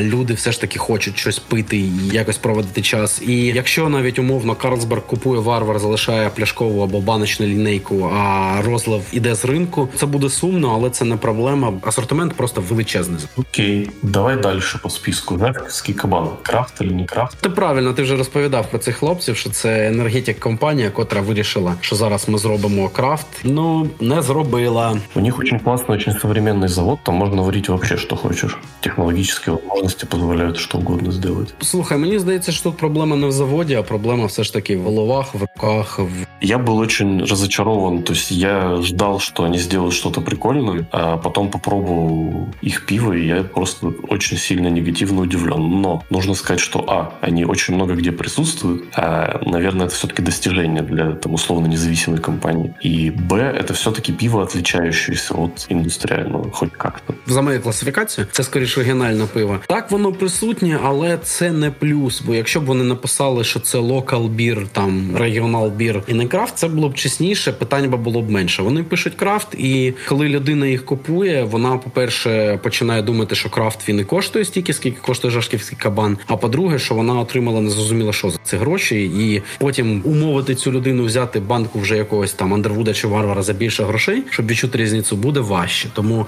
саме жашківський кабан з його позиціонуванням він взагалі не крафт, хоча він має якісь риси крафту, можливо, за якоюсь класифікацією вони б були крафтом. Але сама якість продукту така, що вона скоріш псує ринок, ніж допомагає йому. Мне вот тоже тоже, наверное, основная претензия — это именно лицемерие и вранье. То есть это точно не делается энтузиастами, не делается ради продукта, а при этом коммуникацию они крадут у крафтовых пивоварен. То есть ты помнишь историю про то, как их СММщики копипастили тексты крафтовых пивоварен, и даже их эмблема, она украдена там у пивоварни наших знакомых друзей. Е, мені ще не подобається ця гра справжній локальний. Ну ніякий він не справжній і не локальний. І ну чесно, 17-15... Чому вони на локальному сирі? Знаєш, тут е, окрім цього, треба ще якось в брендінгу це зробити. А вони взяли такого кабана хіпстера, сказали, що це твій локальний кент, що знає крафт. Приходь та купуй. Ну чуваки, ну маркетолог десь взяв забагато грошей за такий концепт, бо ну навіть великі бренди, типу 17-15 і там білий лев, і все вони більше працюють з локальністю. Ти розумієш? Що це пиво зі Львова, чи о там це пиво з якогось іншого регіону. А кабан він такий: я суперлокальний бренд. Але в чому там моя локальність? В тому, що локал написали на банці. Ну нічого локального ні в сортах, ні в презентації, ні в брендінгу, ні в чому немає. І такі, ну це локал. Все таки, ну окей. У них, кстати, есть очень классная, честная штука, прям по-настоящему крафтовая. Это их телереклама. Там, где стоит мужик в клетчатой рубашке, отливает, а потом поворачивается к камере и говорит, Жашкинский кафан, отличная крафтовое пиво. Ну це іронія нормальна. Если это правда іронія, то это респект. Прям мені дуже понравилось. Я чесно, мені здається, що це люди, можливо, десь щось попили, десь щось подивились, і я думаю, що і не пили. Якщо б пили, то не робили б такої якості пива. Як один мій знайомий сказав про один гурт, в нього дивився, гурт там дуже погано грав наживо. Я кажу, мені здається, вони вживають наркотики. Мій Кент він каже: Ні, мені вже здається, що не вживали наркотики. Вони б розуміли, яку фігню вони роблять, і перестали б це робити. Тому, скоріш за все, вони не пили нормальний крафт, а просто побудували якусь стратегію, розрахували. От бачиш, от тут і проблема. Вони це видно, що це проект, котрий підрахували, просто щоб взяти якусь частину ринку. Тобто просто вони почувствовали, що це ніша свободна і можна сюди влізти. Так, так. А вони мають там виробництво, можливості, щось там добудували на заводі, коли модернізацію робили чи перебудовували, як я розумію, цей завод. Я там прям новий, новий з нуля построїли. Ну от вони і такі, а що давайте закладемо цех під пиво. Там є крафт, спробуємо ще крафта хапнути, бо вони ж мають і рітейл, вони ж стоять в багатьох локаціях з енергетиками І чому б не поставити там поруч пиво, якщо якщо ми можемо? Пробуємо, може цей ринок піде. Да, ще в нагрузку к енергетику його прибавить просто в портфель. Да, да. А 2085 крафт. О, я вчора з ними списувався. Вони кажуть, що вони поки не будуть варити свій Double IPA, котрий мені дуже подобався. Мені здалося це трохи не крафтово, бо Imperial Stout вони вже не варять. Ну, дивись, 2075 це все ж таки проект. Ну, вот это как раз для меня яркий пример того, что называется Price Asset, то есть это игрушка, а не инвест-проект, как мне кажется. То есть понятно, он ставит самоокупаємістю, но... Можливо. Ну, мені здається, що вони дуже щільно пов'язані з цією мережею, з хорикою, з власною хорикою. І це і плюс, і мінус, бо хорика дає тобі стабільність у продажах, але вона так само тебе в цю ванну так замикає, і ти до неї сильно прив'язуєшся. Мені здається, от у мене такий прогноз можете писати, правда, неправда, і потім подивимося. Мені здається, що вони зараз переживуть хвостик нашої пандемії, нову цю локдаун історію, яка скоріш за все якось буде. І після цього вони орендують просто поруч е, ще декілька шматків е, платформи, зроблять там нові ЦКТ і розстартнуть свій крафт. Бо поки вони балансують на тому, щоб і добре продаватись, і розуміти, які їм сорта дають гроші, і все ж таки якось це тримати. А от як вони пройдуть пандемію, тоді я думаю, вони повернуться до крафта, бо я знаю Назара. Він точно мтець, він точно ідейна людина. І мені здається, що коли він заходив в цей проект, він чесно сказав, що хлопці, я буду робити крафт. Варіантів не робити його у вас не буде. Може, ми там зробимо якісь компроміси, щоб виживати, але сорта точно будуть цікаві, і точно робити щось нецікаве йому не захочеться. А як ти думаєш, крім Назара, остальні акціонери як-то участвують в цьому процесі? Ну там же ж два співвласника, як розумію, Назар і Ні. Сазановський, другий. Ні, більше. Ну от можна посмотрети, хто собственники Так, возвращаемся к нашему обсуждению про 2085. Крафт это или не крафт, корпорация и так далі. Так, корпорація чи ні? Головний корпорант Назар Дребот. Ну давай, що ти думаєш про них? Я думаю, что у них есть э, классный продукт, у них есть классный пивовар, они продвигают крафтовое движение в Украине вперед, но у меня есть большие сомнения, что все акционеры 2085 реально занимаются этим как э, именно крафтовым проектом для продукта. То есть это либо возможно возможно, я не знаю, я просто предполагаю, это либо, возможно, чей-то просто хобби-бизнес, который тогда не является коммерческим, и тогда, наверное, он может оказывать и негативное э, влияние на остальных. То есть, если им не нужно зарабатывать, и они тратят деньги, которые заработаны в других бизнесах, то они могут э, делать условия, которые будут невыгодны другим, которые этим пытаются зарабатывать. Вот это, наверное, единственная такая двойственная штука. Можна тобі таке питання? У нас такий ж різкуватий інсайдерсько злий, може трохи подкаст. Можна тобі тоді питання поставити? Це якось пов'язано з тим, що вони розливають в банки не через вас? Нет. Твій погляд на цю компанію? Никак не связано, нет. Ну я просто знаєш, мені цікаво. Знаешь, как я бы, наверное, не мог э, что-то говорить про тех, с кем я работаю, а тех, с кем я не работаю, наверное, никак не пересекаемся. Наверное, мое мнение может быть не ангажированным. Слухай, ну у мене тоді буде ще один пункт е, в цьому обговоренні. Ну е, якщо там це було трохи по злому, вибачай, бо мені цікаво, щоб був якийсь. Да нет, но мы же обсуждаем, это должно быть интересно зрителям. Так, щоб був якийсь добрий вайб. Ну я скажу так, що давай такий невеличкий інсайт. Я дуже поважаю Назара. Для мене Назар це там просто мій браза Фроманаза Маза. Ну прямо свій в доску чувак. Я знаю, що він супер талановитий, супер приємний, супер крутий. І при цьому ми з ним маємо трохи різні погляди на пиво. Те, що мені дуже подобається, Назар вважає інколи не пивом. І якісь штуки, які робить Назар, я теж можу йому чесно написати, що я не зрозумів, що він хотів сказати. Тому ми з ним не те, що там на супер позитиві. У нас є моменти, де ми там не розуміємося. Це нормально, бо всі, всі люди різні, і це навпаки прикольно, що є якісь штуки, де ми з ним не дуже згодні. І я тобі скажу такий інсайт, що коли я приїжджав на 2085, десь рік тому все було зовсім по-іншому. Там були ідеї для кислого руму, Room та Barrel Age програми. Там були якісь зовсім інші ідеї по хмелях та охмеленому пиву по розширенню. Але ну тут є такий момент, як ми багато разів кажемо, пивоваріння це бізнес. Це ж таки вони запустились в пандемію. Вони проект, котрий був е, зроблений на гроші з ресторанного бізнесу. Тому як всі розуміють, в пандемію ресторанний бізнес дуже постраждав. Наприклад, я закрив один з двох своїх пабів в інших мережах в Києві. Я взагалі не знаю, скільки люди втратили. Мені здається, що вони стартували з однією ідеєю. Я знаю, що Назар чувак дуже ідейний, і він би не пішов працювати в проект, де його б не поважали і просто казали б вари і вари собі. Але є такий момент, що все ж таки риночок трохи це коригує, і зараз вони там, як багато хто починає казати, вони варять хопі лагер, свій хопі Мексикан лагер, і це їх там пиво. Але як на мене, ну це така тимчасова історія, бо вони вирівнюють якусь свою бізнес-модель. І е, тут просто поки ми писали цей подкаст, вийшло ще дві новини. Перше, вони взяли якусь сусіднє приміщення, вони розширяються, тобто ми будемо бачити більше цікавих сортів. І вони там нещодавно дискаунтнули е, Double IPA і Imperial Stout, які, як на мене, в них були дуже вдалі і дуже крутезні, але це такі, знаєш, сорти, які важко робити, які потребують часу і ресурсів. Я покупаю їх Double IPA, мені він дуже подобається. Ну от він зараз, поки його я на зараз сиджу в пабі, дивлюсь на дошку з цим Double IPA, і це остання кега, котра взагалі існує на даний момент, чи одна з останніх, бо вони його вже не варять. Тобто він є в банках, в кегах його вже поки що не буде. І от вони дискаутнули два крутезних сорта, але вони вже розширились. Але тут паралельно вони зробили якийсь такий фінт пиво з монобанком, що не зовсім зрозуміло, якийсь такий private label чи щось таке. Але це ну такий піарний ход дуже сильний, як на мене. А ти вважаєш, це прикольно чи не дуже?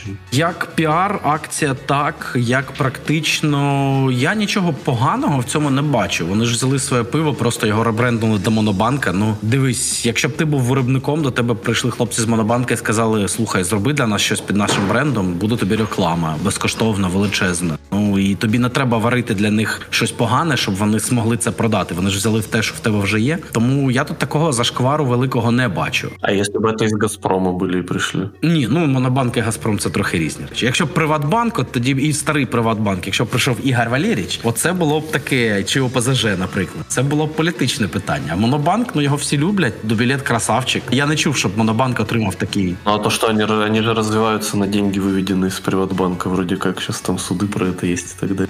Це цікавий нюанс, але ну давай так. Плюс вот эта тема про микрофинансовое кредитование. И вот лично я считаю, что это такая скользкая тема. То есть для кого-то, наверное, реклама алкоголя тоже является аморальной, а для кого-то реклама мікрофінансів. Знаєш, давай так. Мені здається, що ти як людина з інвест такої тусовки в тебе трохи інше там розуміння та віжен моно. От я скажу так, коли хтось зробить пиво з парі матчем, от тоді можна буде поспілкуватися.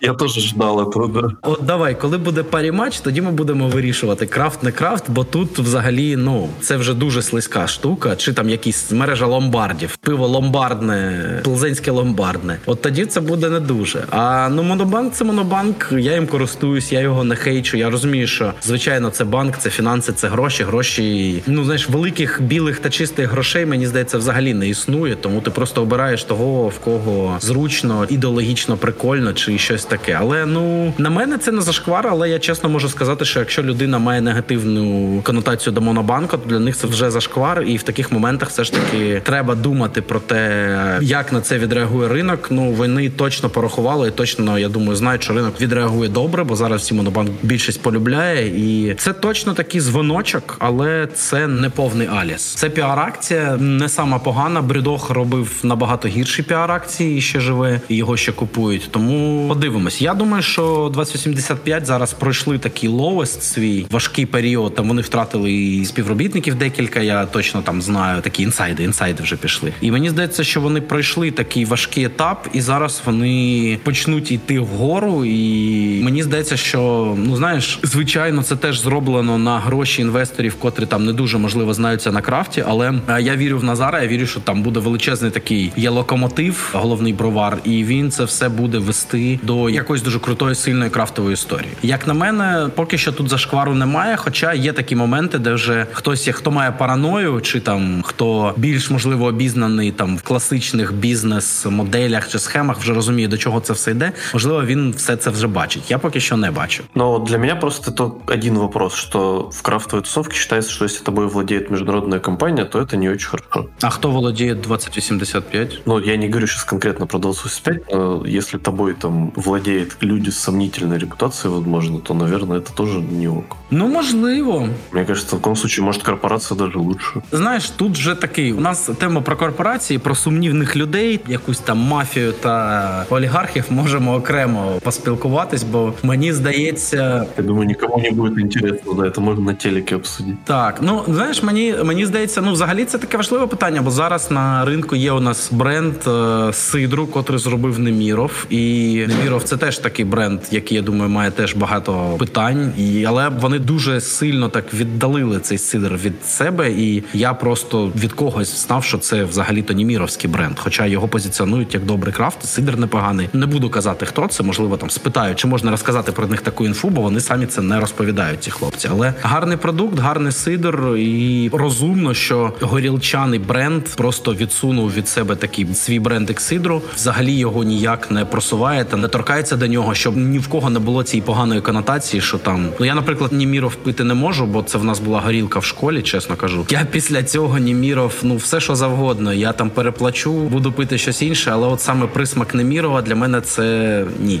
Це взагалі, знаєш, тут ще якось яскравіше, бо це насправді величезна компанія, котра розробила собі брендовий крафтовий бренд, такий брендовий професійний. Ми його так от не включали до повістки нашої, але тут знаєш, це таки секретна інформація, поки що невелика офіційна. Можливо, коли це вийде, зробимо там випуск номер два. Поспілкуємось про Німіров, про горілку і неприємних людей, і як воно пити пиво, яким володіють неприємні люди. Да, это было бы интересно. Давай тогда к приятным людям и к их проектам. Вот Мова. Давай люблю Богдана. Богданчик класний. Я знаю, що за мовою стоїть великий інвестор. Е, чесно, я його точно бачив наживо на їх фестивалях, але не знайомий з ним персонально. Мова, от ти казав, що там 2085 це такий хобі-проект, не хобі-проект. От за мову, я чесно скажу, це все ж таки хобі-проект, бо його будували занадто довго, без якогось ем, момента фінансів, тобто деньги є, як то кажуть. І там якийсь state of art завод побудували. Його зараз о, довго розкачують, що взагалі жоден завод в Україні не робив. Тобто вони ще влітку почали там варити пиво і зараз варять його потрохи. І як мені розповідав Богдан, дуже багато свого пілзнера вони продають. Це як на мене вже знаєш, тут таке питання. Це вже так трохи не крафтово, хлопці. Я розумію, що треба гроші заробляти, але якщо ви такі великі, у вас є фінанси, то чого б не почати робити там народне IPA? Його взагалі дуже чекають, мені здається, і він буде працювати. Слушай, у них на Фейсбуке сейчас было про народное API. А, вже буде народна IPA. Ну добре, бо вони вже працюють якийсь час, і вони цей завод зараз налаштовують. Ну, як на мене, мова проект прикольний, але вона навіть може ще й не спізнилась. Може, вона ще встигне зробити якусь таку свою нішу, зайняти нішу ципи, мені здається. Бо ципа зараз посунулась, і треба зробити якийсь такий. Такий напівнародний крафт, тобто не волинський бровар, а щось все таки якісніше. І от мова може зайняти цей сегмент. В них є і гроші, і можливості, і все. В них нема людей, це точно можу сказати. Бо якщо б були люди, мова б вже мала свої якісь там мова бари по Україні, і вона б просувалася активніше. Але там один Богдан, він просто супер чувак, супер насправді досвідчений сомельє і крутезний організатор, і все, але він один. Йому важкувато, все не стигає. Тому за мову я не скажу, що це погано. Мене засмучує, що їх продукт це Пілзнер, це не крафтовий продукт взагалі. Як би ти його крафтово не робив, все ж таки його купують не ті, хто йде за крафтом, і ніякої допомоги до просування доброго крафтового пива це не робить. Але вони тільки починають, і можливо цей проект має якусь велику перспективу, а можливо і ні. Він стане таким, зробить, знаєш, таке дніпровський слід, можна сказати, як інші великі проекти в Дніпрі, як фанатік, він зробить якісь там свої народні лінейки пива і буде з ними працювати. Це буде їх вибір. Ну вони випадуть з крафтової тусовки, і все. І нічого в цьому поганого нема, але і доброго теж, бо можна було б зробити щось набагато цікавіше. У меня мнение про мову, наверное, ангажировано, потому что я просто знаком с их инвестором. Он одним из первых покупал наш стартер-пак этот с пробой. И, может быть, они внешне действительно выглядят как более такой индустриальный проект, но просто пообщавшись с их инвестором, видно, что для него как раз это именно крафтовый проект. То есть он очень сильно горит, во все погружен, все знает, у него есть стратегия, и угу. просто для нас, как для людей таких далеких от реалий большого серьезного бизнеса, нам кажется, что это індустріально. Может быть, это просто более професіонально сделано. Можливо, це те, що я вже сказав, і взагалі це величезна проблема для всієї індустрії, бо у нас насправді чому гальмує крафт? І я це чую всі там 5, вже майже 6 років, що я в крафтовій індустрії. Я це чую. Крафт гальмує з однієї причини, бо просто не вистачає менеджерів, ентузіастів і людей, які б це все просували. І я думаю, що умови проблеми вони були набагато більш крафтові, але просто в них немає часу цю крафтовість всю розробляти. У них є ще одне отличие від всіх на нашому ринку. Вони ізначально заточені під експорт. Так, так, я це теж чув від них. Так это очень интересно, как это будет работать. То есть сейчас до нас тоже слухи доходят, что они уже кто-то продают, что там имеются хорошие продажи, уже на объемы нормальные вышли. Но и мне интересно было сейчас с ними еще пообщаться, просто узнать, як діло. Я думаю, що Богдан, якщо ми його покликаємо на подкаст, він одразу до нас прийде. Якщо він час знайде, а так він поспілкується і порозказує, чого взагалі хоче мова і куди мова йде. Чи хоче вона крафта? Да, можна попробувати. Якщо у нього время буде, було б круто. Слухай, я хочу додати сюди ще одну броварню. А розкажу свій погляд, а ти розкажеш свій. Угу, да, давай. Бо насправді, якщо ми там зачіпляємо 2085, а у нас є ще один такий доволі молодий гравець, котрий вже великий, котрий теж стоїть в сільпо, і котрий у багатьох теж викликає питання крафт чи не крафт. Це власне броварня Underwood. Ти їх знаєш точно, я їх знаю. Ми з ними обидва співпрацюємо в наших проектах. І е, Євгену Цьомікіта респект. Але в Underwood, як я пам'ятаю, головний продукт це їх Пілзнер. Головний напрямок це все ж таки хоріка. Зовсім так, щоб багато Underwood не експериментує. Ну от второе твоє предположение ошибочно. У них сейчас уже основное направление це ритейл. Ну все одно це ж не паби, і в ритейлі вони просто стоять. Це ж не просування продукту. В смысле? Они очень сильно увеличили там представленность. Просто цифры я, наверное, не могу говорить, я их как бы и всех и не знаю. Но это в разы. Як на тебе, це крафт. А это коммерческий крафт. Они сами об этом говорят всегда. Ну круто. Просто знаєш, ми таких трохи виключили з ем, обговорення, але Нет, смотри, у них есть много экспериментальных сортов в э, линейке, которая стоит в сельпо. Тот же зефир, например. Ну він, до речі, у мене дуже добре продається, бо такий практичний сорт. Да, сейчас еще новые сорта будут э, не стандартно коммерческие, с маленькой себестоимостью или там со средней. Там будут сорта с высокой себестоимостью. Оце ще один нюанс, бо коли останнього разу з Євгеном спілкувався, він так сказав, що ми просуваємо крафтову революцію, а потім сказав, що я не можу собі дозволити високу собівартість. І я сказав: ну ти ж розумієш, що це ти зараз скажеш невеличкий такий нонсенс, бо крафтова революція вона і є про великі собівартості, коли людина робить щось прямо крутезне для ринку і тим самим показує, що пиво може бути іншим. А коли ти вже знайшов і своє пиво, і собівартість, і аудиторію, ну ти правильно кажеш, комерційний крафт. Тобто, взагалі, я їх вважаю крафтом. Але у мене, наприклад, до них більше питань ніж до 2085, бо вони на ринку вже давно і вони точно йдуть в такий ем, зрозумілий крафт. Це їх стратегія, вона дуже добра, вона на них дуже добре працює. Але ну мені здається, що вони зараз, як я знаю, вони теж будуть розширятися трохи. Як вони розширюються, я все ж таки очікую, що вони почнуть робити щось більш експериментальне. Слушай, ну они очень сильно расширили расширились в прошлом году. Угу. В несколько раз вони розширили производство. І я точно за якимось інсайдом знаю, що це все влітку вже було повністю завалено варками. Да. Тобто в них багато і продається. Тому, як на мене, от знаєш, Андервуд тут кажуть, що варвар перший, бо варвар буде перша браварня, котру у нас хтось купить. От мені здається, що якийсь Карлсберг він зробить ход конем і просто купить Андервуд. І не знаю, якщо Євген буде в негативному стані, то він подивиться на величезну цифру і може навіть і продасть. Тут я вже не можу сказати, яка там мотивація, але ти правильно кажеш, що це ж це ж таки бізнес, а бізнес треба робити так, щоб він був чогось вартий. Інакше нафіга воно треба Слушай, ну да, здесь мое мнение как бы очень сильно ангажировано, потому что Underwood это прямо наш основной партнер, и мы с ними постоянно находимся в контакте, но я стараюсь чесно отвечать. Тому я тебе і спитав.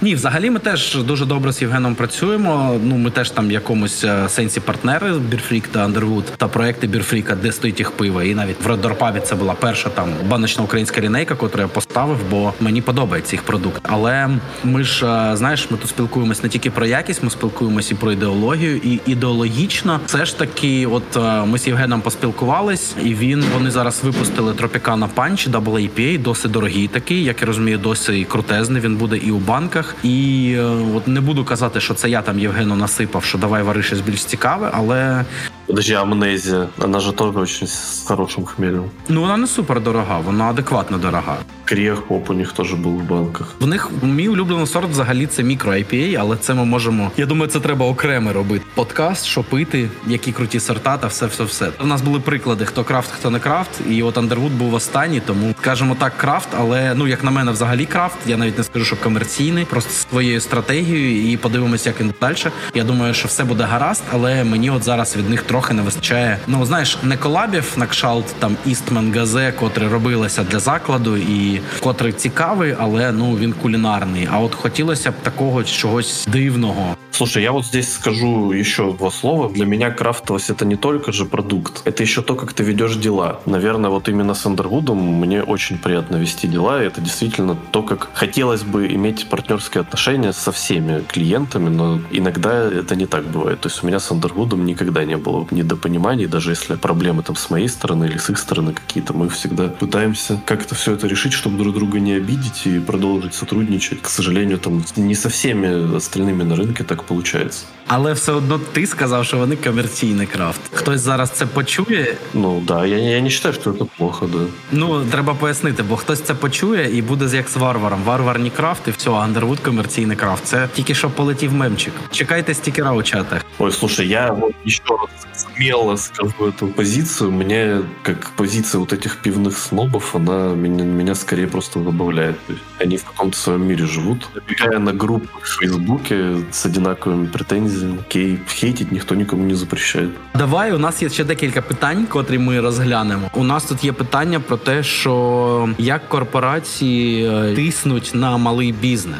То не знаю, давай, кто перший, ты чи я? Ну, давай, я просто скажу несколько примеров, которые я знаю. Есть, например, такая вещь, как отраслевые какие-то выставки или события, которые спонсируются пивными корпорациями. И несмотря на то, что они всегда в каждом своем публичном заявлении говорят, что крафт нам не конкурент, они договариваются с организаторами таким образом, чтобы на эти мероприятия крафтовики не могли попасть. То есть, мне кажется, вот это негативный способ ведения бизнеса, который точно с крафтовостью не имеет ничего. Ох, так. Второй момент это когда корпорации, например, пытаются ограничить твое производство, выкупая твое сырье. Мы, например, по банке конкурируем с большими компаниями за объемы. И я не знаю, делается ли это осознанно, но препоны существуют в покупке и в развитии. Ого, тобто це все реальна історія, що зараз корпорація щимить крафт, ми просто цього не бачимо. Ну да, то есть это кулуарно просто происходит, когда ты большой клиент с большим весом, ты можешь очень легко влиять на любых подрядчиков, на любых поставщиков. И это делается. Ну я скажу так, що за фестиваль я точно пам'ятаю. Там навіть був скандал десь, коли стояла десь домовилась на Атласі. Мені здається, Атлас Вікенді Ципа чи хтось, і е, їх навіть поставили. Вони щось трохи попрацювали. Потім прийшов е, Інбеф, величезна корпорація, і сказала: так, виганяйте цих хлопців, і їх нам не треба. І їх там викинули. Там був такий невеличкий скандал. Я вже точно не пам'ятаю, що за івент, але пам'ятаю, що ципа і хтось великий. Ну, на Атласе, да, я тоже помню. Я тоже не помню, что там ципа именно была, но... Та ципа, ципа, це була ципа точно. Но это существует и на других рынках такая же история. Я вот читаю, у меня есть книга про маркетинг крафтовой пивоварни, которую написал чувак, который в Boston Brewing Company, head of маркетинг. И он пишет про то, что да, это есть, но есть способы партизанского маркетинга, когда ты, например, договариваешься с производителем автотюнинга, который будет на том же Атласе, чтобы он наклеил твою наклейку на машину. И это дает, на самом деле, такой же результат, как если бы ты стоял просто с стендом, то есть просто узнаваемость твоего бренда повышается. При этом злобные корпорации не могут это запретить, ну или не могут это отловить. И вот ты считаешь, вот смотри, какой я классный, я победил. Знаєш, у мене ну ми зараз з тобою трохи про різну штуку. Ти все ж таки більше про брендінг, про те, щоб тебе побачили, і про все. Так, звичайно, в таких е, ситуаціях, коли там крафтова броварня приходить на великий івент, просто щоб її побачили і її випіхують там максимально некрасиво, це погано. Але як подивитись, взагалі, якщо подивитись на інші ринки, ну і на якісь інші ситуації, мені здається, що в мене такий трохи східно-філософський погляд на це все. Це все згодом прийде, і е, ті всі люди, котрі роблять там фуд-фестивалі, і котрі звикли, що велика компанія, там Карлсберг, якийсь там чи Чернігівський занесли купу грошей за спонсорство і стали з своїм пивом, і все гаразд. Вони просто поступово вже вони приходять до того, що це не працює.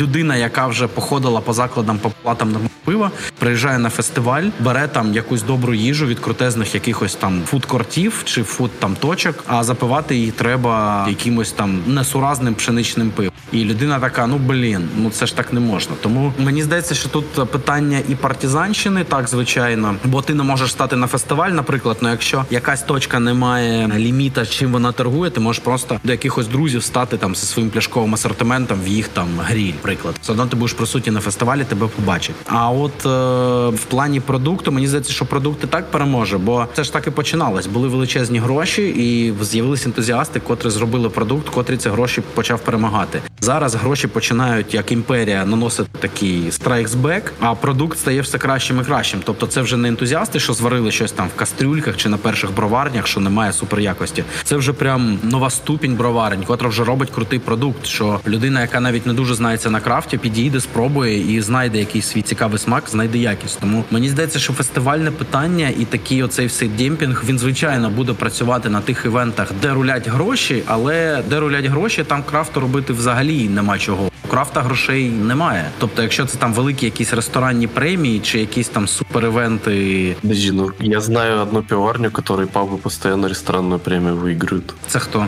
В смысле премию соль, кто постоянно выигрывает лучший пивной бар. А, Варвар? Или через год, да, или через год. А, Варвар бар, лісопілка. Я скажу чесно, не знаю. Я премію соль ми відмовляємо вже два роки подавати свої свої паби. У нас були фіналісти Black і Red. Е, Ми всі три рази ми програли. І останній раз я просто це подивився, і я зрозумів, що це ми вже зовсім йдемо в якусь іншу сферу. Але соль це такий комерційний проект. Соль це добрий приклад, бо колись вони там щось давали дуже непоганим закладом. Це було круто, що там 8 Mark отримав свою премію, бо це крутезний заклад, і він заслуговує те, щоб щось отримати, якусь увагу від ресторанної сфери. Але те, що вони роздавали останні роки, це просто чуш. Я чесно це скажу. Я мене звали експертом. Я сказав, що я не буду. Но були випадки, коли я знав, хто переможе в категорії паб за два тижні до того, як була соль. Бо там один з людей, котрий там експерт, він просто пив у нас у пабі і все розказав п'яний. І коли я це почув, що вже все повирішили хлопці. Я такий, ну блін. Ну я тоді в той рік я ще поїхав, але я подивився. Мене це дуже сильно образило. Я потім приїхав в Панкрафт, напився там, казав якісь не дуже добрі речі про соль, бо я був на емоціях. Після цього я зрозумів, що я не дуже хочу мати справу з цією премією. І от, власне, знаєш, ну варвар виграє, бо Василь Васильович там теж величезний респект. Мені подобається варвар бар, хоча я там був пару разів, і мені він подобається як заклад. Я там взагалі багато часу не проводив. Лісопілка, ті пару раз, що я був, але я був е,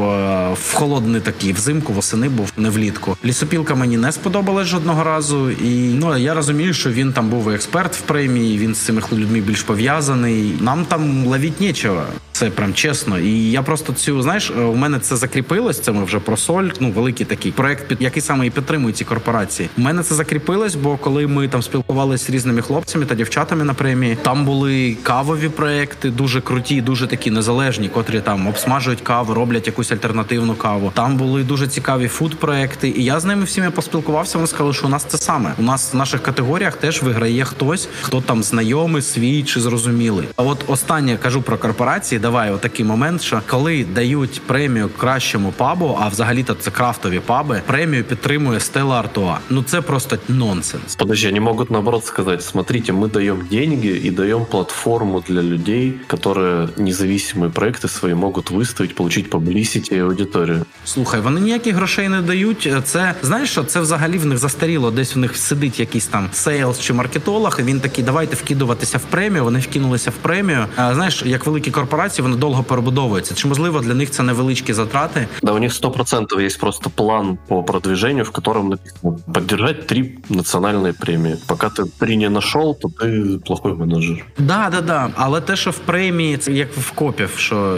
коли копи на карантині заарештовували заклади, ми питаємо у нас були проблеми в Блеку, і ми питаємо хлопця, а за що? Вони кажуть, нам п'ять закладів в день треба зробити. Вибачте, ну просто так ця країна працювала. Працює не усюди, але інколи працює. От мені здається, що соль, е, соль Стелла, вона просто зайшла на соль, стала спонсором, і вона вже навіть не може зупинитись. Хоча в категорії пабів та пивних ресторанів вже ніхто не торгує стелою. Там більшість вже торгує якимось своїм пивом чи якимось крафтовим, а вони все одно спонсори. Хоча це такий профільний івент. На профільному івенті вони дають премію за найкращі пивні заклади закладам, де їх пива вже немає. І це знаєш, це такий не знаю, макабр, абсурд, як це правильно назвати. Але це реалії, це реалії великих корпорацій. Вони просто дуже довго розганяються, дуже довго зупиняються. Тому ми так похейтили трохи варвар. Ще раз вибачаюсь, Василь Васильович. Дуже подобається ваша пива, дуже подобається варвар. Чесно скажу, не дуже фанат закладів. Заклади мені не подобаються. Як на мене, соль була нечесна. Я це можу сказати відкрито, і я реально так. Це не про крафтову броварню, це більше про connect. Слушай, мне кажется, что гораздо сильнее проблема, что большие компании пивные не дают в некоторые заведения зайти другим пивоварням. Так, це є. Я не знаю жодну броварню, для якої б це була проблема, бо заходить велика броварня в паб і каже: хлопці, навіщо вам крафт? У нас тут є наш новий крафт чи Грімберген, і ось вам ціна. Якщо для людини важлива ціна, вона не буде брати крафт, крафт він дорожчий. А якщо для людини важлива якість, то вона буде шукати крафт, і їй ці всі Грімбергени не потрібні. І знаєш, це взагалі зараз йде таке велике у нас перезавантаження гастроіндустрії, коли Да, люди починають звертати увагу на продукти. Я от не можу сказати, як це в Києві, хоча мені здається, в Києві це все взагалі ще більше йде. Але в Харкові вже формат, коли ти просто пивний ресторан, чи ти просто там от відкрив пивний паб, і в тебе там стандартні всякі гінеси, шмінеси. Ну він поки що живе, але він вже не викликає ніяких емоцій у людей. Люди такі, а ну ми це бачили 10 років тому. Хлопці, нічого нового. Вже навіть традиційні паби ставлять собі там один-два краніка крафта, просто щоб бути в якомусь тренді. Мені дуже знаєш, що не нравится що от системна комунікація от имени больших пивоварен. Давай повернемось, бо зараз іде дуже цікава тема. Це вже не теорія, а практика, де саме невеличкі крафтові броварні стикаються з цими великими пивними гігантами, де вони мають проблеми. Давай продовжуй. В тебе був момент про комунікацію. Розповідай мені цікаво, цікава якась така. Да, я не знаю, насколько это системная вещь или это просто позиции каких-то людей, но вот я постоянно читаю там в Форбсе, например, в том же самом, интервью с директором какого-нибудь большого пивоваренного завода или корпорации. И всегда затрагивается тема крафта, и всегда эти люди через свою коммуникацию, через коммуникацию каких-то ассоциаций, которые связаны с индустриалами, они продвигают месседж, да, крафт это же некачественное пиво, у них же нет такого оборудования, как у нас. При этом, когда начинаешь разбираться в этой теме, то находишь, мы об этом говорили уже на первом подкасте, есть нормы допусков. Ну, например, норматив по подбору растворенного кислорода в пиве. И на крафтовых пивоварнях этот норматив ниже, чем на индустриальных пивоварнях, причем намного ниже. И мы, когда искали... Нижче це ж краще. Да, ниже, ниже это лучше, да. Чем меньше подбирается кислород, тем лучше сохраняется пиво. На крафтовых пивоварнях это до 100 единиц на миллиард ppb. На индустриальных пивоварнях это до 300. То есть разница в три раза. Мы, когда начинали проект по наливу, мы искали людей, к нам приходили люди, которые работали на больших пивных компаниях, операторами подобных э, устройств, которыми мы пользуемся, и они рассказывали нам, какие там допуски, какие нормативы. То есть я не поручусь, что это, конечно, правда, но, как мне кажется, у нас э, многие вещи в крафте делаются более качественно.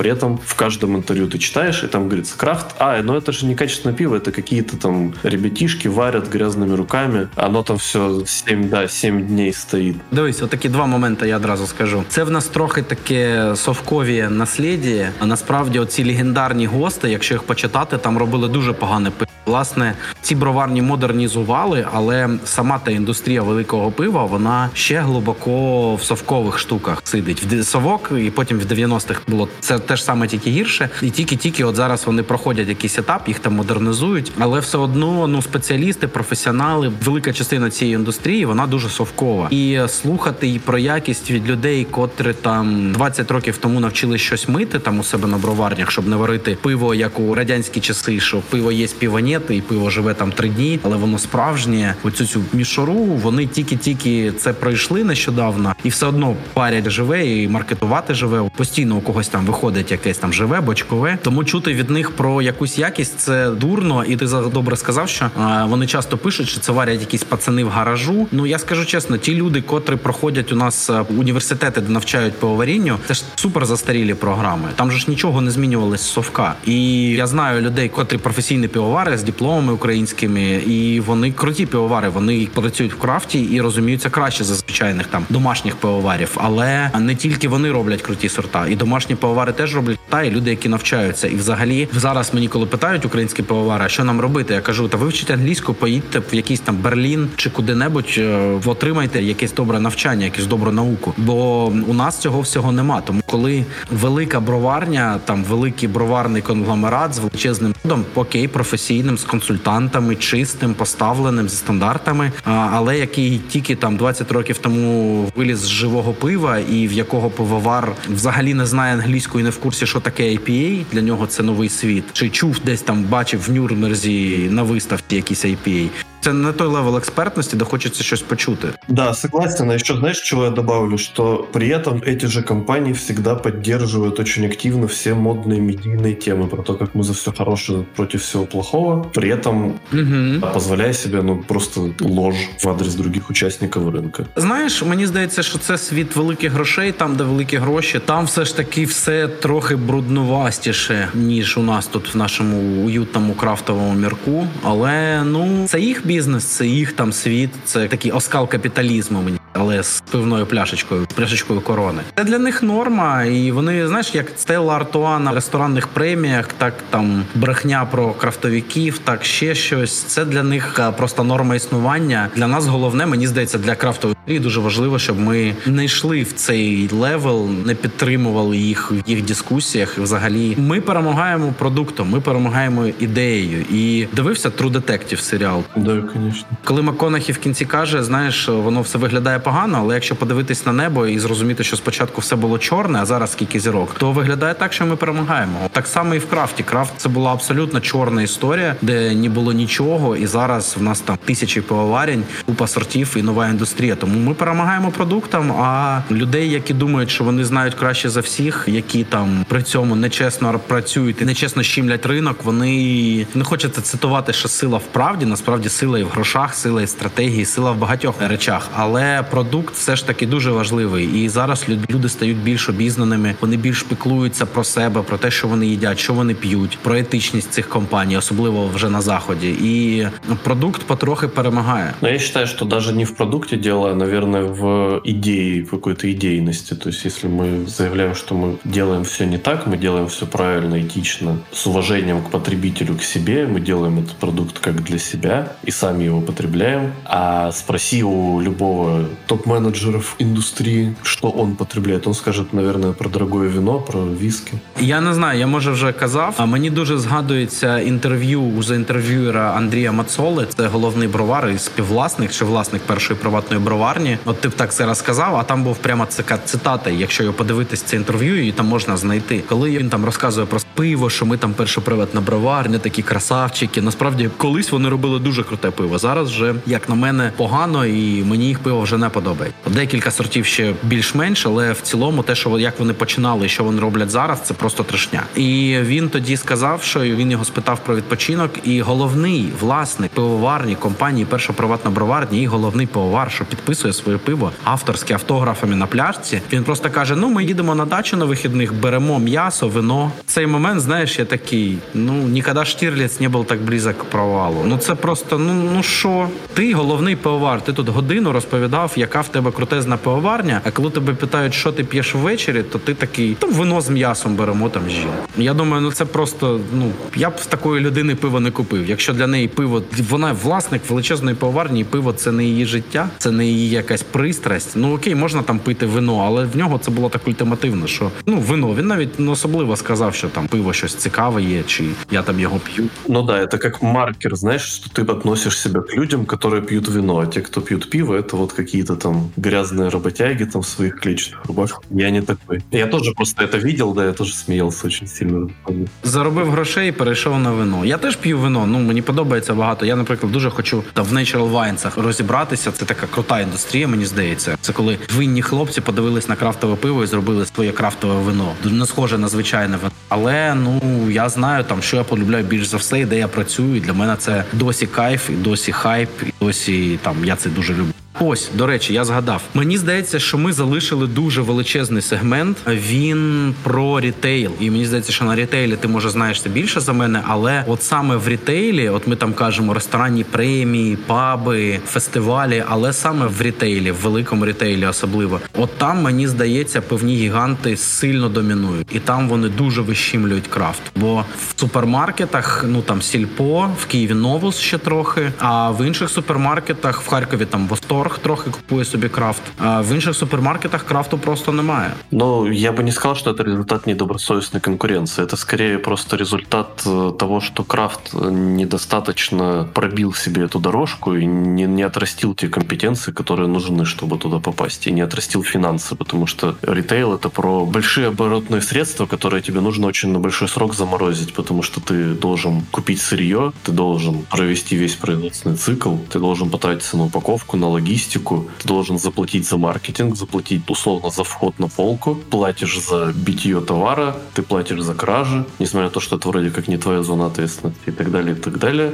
И потом сеть рассчитывается с тобой по факту, даже если не по факту продажи, а по факту поставки, через очень большую отсрочку, и тебе нужно там иметь огромный запас денег. То есть понятно, что ни у кого этого нет. Если кому-то сеть позволяет работать на более выгодных условиях, то это большое спасибо этой сети, что она развивает этот сегмент. Слухай, я тебе зараз послухав, і я такий вау, так пішли сільпо відкривати. Це ж супер кошерно. Там за все платить постачальник, е, величезна заморозка, довго розрахував. Я розумію, чому це такий прибутковий бізнес і великий. На самом деле это не совсем так. То есть э, это для нас так выглядит. На самом деле у ритейлеров другие проблемы. Они планируют там за 10 лет вперед новые свои объекты недвижимости, у которых должен быть классный уровень энергоэффективности, там теплоэффективности. У них должен быть большой парк этой недвижимости, большая логистика. Это все очень длинные инвестиции, которые десятками, двадцатками лет отбиваются. То есть это нам кажется, что ахаха, там не платите, не расплачиваетесь с нами за пиво три месяца, а строите в этот момент фитнес-клубы. Не совсем это так выглядит, то есть надо быть честным. На самом деле сети работают с очень длинными деньгами, там очень большая вероятность ошибки. Посмотри, сколько сейчас банкротств сетей с 2019 года в Украине. Там 4 или 5 сетей ушло. То есть это на самом деле очень сложный бизнес, и тем, кто успешно в нем работает, только честь і хвала. Ну я помічаю, помічаю. Ніколи про це так не думав. Дякую. Прям для мене це нова інфа. Ну я, я розумію, що це чесні проекти, але не думав, що настільки важкі.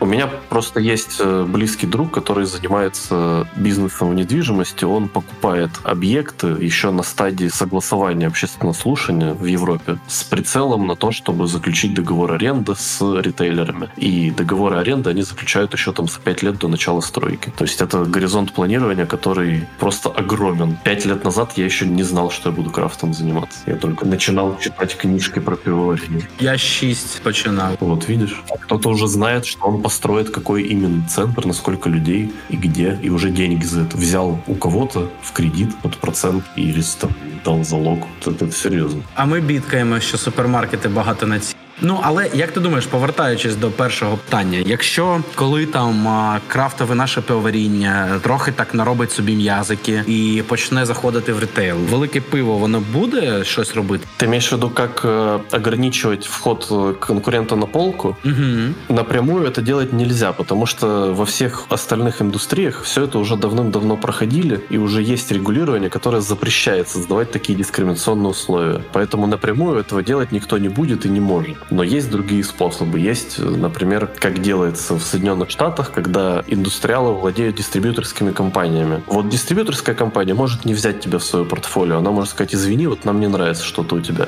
Угу. И придумать, к чему придраться можно всегда. А те, кем владеют правильные корпорации, они всегда в этой дистрибьюторской компании будут. То есть способы ограничить вход для новых игроков, конечно же, есть, и это активно делается. Но, наверное, это реальность, с этим нужно жить, бороться, побеждать. Тобто я ще зарано так заздалегідь параною. Це можливо буде і буде не так, як думаю, і може і не буде взагалі, може і. Ну да, или знаешь, как IT-компании делают, то есть когда что-то появляется, что может хоть частично угрожать твоей доле рынка, ты просто приходишь и покупаешь этот проект, и потом его закриваєш, як делает там Google з Фейсбуком. До речі, я можу сказати, що я пам'ятаю, я коли працював довго в IT, і на початку нульових такі напівстартапний у нас був е, була тусовочка. Ну як тоді слова стартап ще не було, але ми там були такі техгіки, дуже кавились цим.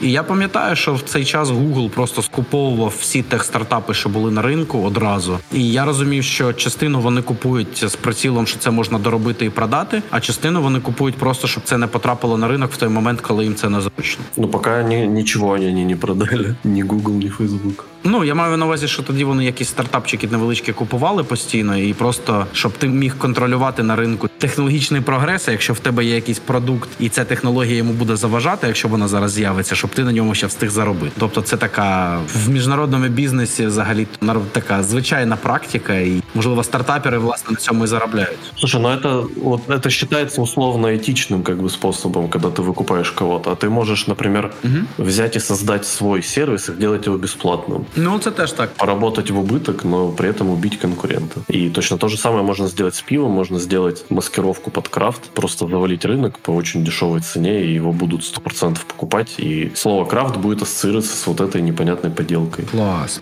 Це ми, до речі, перейшли у нас на наступний момент. Ми якось з рітейла от перейшли, власне, на дотаційні штуки, демпінг, чорні продажі. Чи чорні продажі це вже щось інше? Ні, чорні продажі, це я, наверное, когда в план это вписывал, я имел в виду, что этично ли, когда на рынке присутствует много продаж продукта без документов, подобной истории. То здесь вопрос реальной двойственности. Знаєш, я скажу так, що насправді ринок алкоголю він буде легалізуватися однопово, але тут є питання, що ну це ми вже так пішли в дорослу аналітику. Будемо зараз бідкатись на повну. І як на мене, ну головне питання це теж таки податки, регулювання, неадекватність ліцензії. І поки це все буде так, буде чорний ринок. І чесно скажу, це не тільки в алкоголю, це в багато в якому імпорті, багато де просто люди, які цим займаються, вони не бачать сенсу це легалізувати. Бо очень интересно эту тему затронул про лицензии. Просто есть пример из табачной индустрии. Табачная индустрия, она достигла своего пика по потребителям достаточно давно, еще в 70-е годы. То есть это значит, что ты больше не можешь расти, больше люди не курят и не могут физически больше курить. Больше покупать твой продукт они не могут. И как бы корпорации столкнулись уже друг с другом. И тогда они все дружно поддержали политиков, которые выступали за регулирование табачной отрасли. Запрещение рекламы, запрещение там открытой продажи табака, например, и так далее. для чего они это сделали? Они сделали это не для заботы о потребителе, они сделали это для того, чтобы затруднить вход на рынок новым, условно, крафтовым производителям. Возможно, в табаке бы появились компании независимые, которые используют качественный табак, хорошие смеси, там не, не используют рабский труд и так далее. Локально что-то производят, как обжарщики кофе. Просто компании, глобальные корпорации не дали это сделать. И то же самое мы видим в алкоголе. Когда за лицензию на производство Карлсберг или там Сан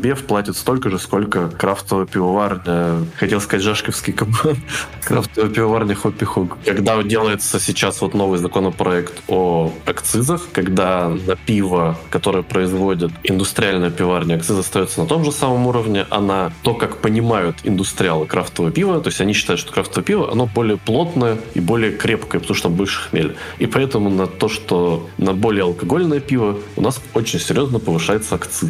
Це з якого ліміта алкоголю? Слушай, я боюсь соврать, по-моему, с 8,5. Так, це є. Це з 8,5, це акциз. Нет, э, там акциз есть с любого пива, но с 8,5 ты должен акцизную марку, по-моему, клеить, и уровень, как это, вес акциза увеличивается. Просто я, сейчас у меня цифр этих нет под рукой, чтобы не соврать, я просто рассказываю как это в общем, общими словами. И это 100% я считаю, что это пролоббировано большими корпорациями. В цьому нема нічого, що допомогло б нам зробити крафтову індустрію більш такою чесною, легкою. Знаешь, тут непонятно обоснование. То есть акциз — это, по сути, что? Это компенсация компенсация какого-то зла для общества в деньгах. То есть вот ты продаешь алкоголь, алкоголь условно, возможно, или может быть действительно несет какой-то риск для общества. Чтобы его компенсировать, ты платишь акциз, чтобы государство могло... Оздоровить. Да, оздоровить. Где логика в более высоком уровне алкоголя, я не понимаю. То есть ты, если хочешь получить более высокий уровень алкоголя, ты идешь покупаешь водку, которая 40 градусов, и у нее очень лояльные условия. Там сейчас приватизировали государственные спиртовые производства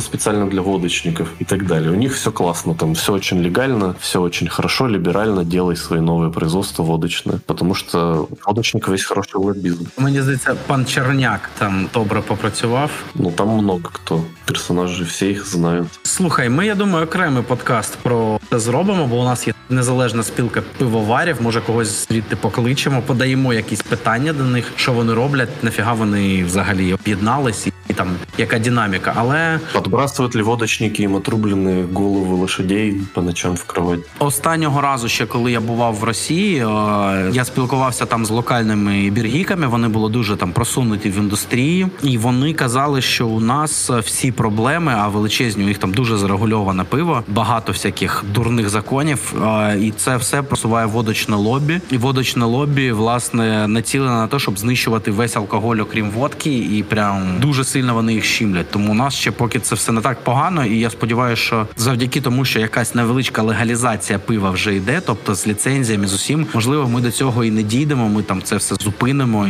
насправді крафт це незалежний невеличкий крафт. Це дуже круто. Це кустарне виробництво. Ну кустарне в сенсі ідейному, не в сенсі практично. Практично це дуже якісне. Це можливість додаткової вартості, і у нас все є для того, щоб вирощувати хмель, солод і це все все і робити щось круте тут. І це просто нові робочі місця, і експортна індустрія велика, якщо це тому для країни тут тільки плюси є, оскільки ми аграрна країна, а пиво це аграрний продукт. Знаєш, це як помпувати нафту і наробити з неї бензин.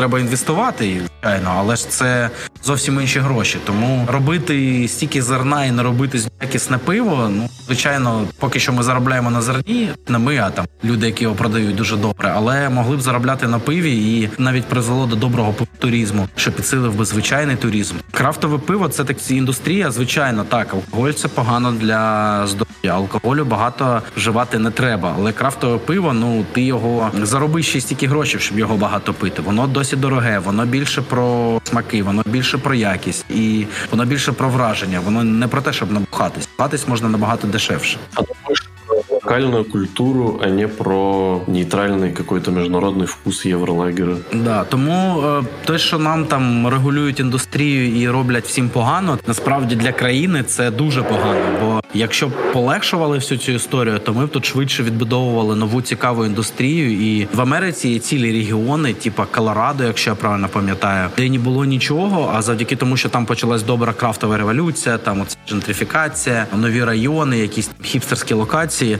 Туди просто потягнулися туристи. І зараз вони заробляють дуже добре на туризмі. Хоча ну в них ще канабіс легалізований там в штаті був дуже стратегічно, і вони з цього просто заробили купу грошей. І ніхто не вмер, наркомани по вулицях не валяються, там ніхто не спився. Це, от знаєш, у нас президент дуже відкритий зараз до якихось нових ідей. От вам супер ідея робить з України. Я думав, ти про вещества скажеш до яких-то нових веществ. Віщества, мені здається, він теж може легалізує, але в кінці срока, бо в нього є, мені здається, така ідея, що якщо навіть він все так похезає, залишиться дороги, і в кінці президентства він легалізує канабіс. Хто-то для себе зробить. Легалізував просто дорожки ще. Ну знаєш, це мені здається, як побудував 100 доріг і легалізував канабіс. Тобі згадають як президента, який легалізував канабіс. Ну тобто залишить по себе добре такий красиво піде. Тому давай повернемось. У нас взагалі-то з чорних індустріальних важких моментів е, ми вже переходимо. Давай, є якісь ще коментарі по попередньому?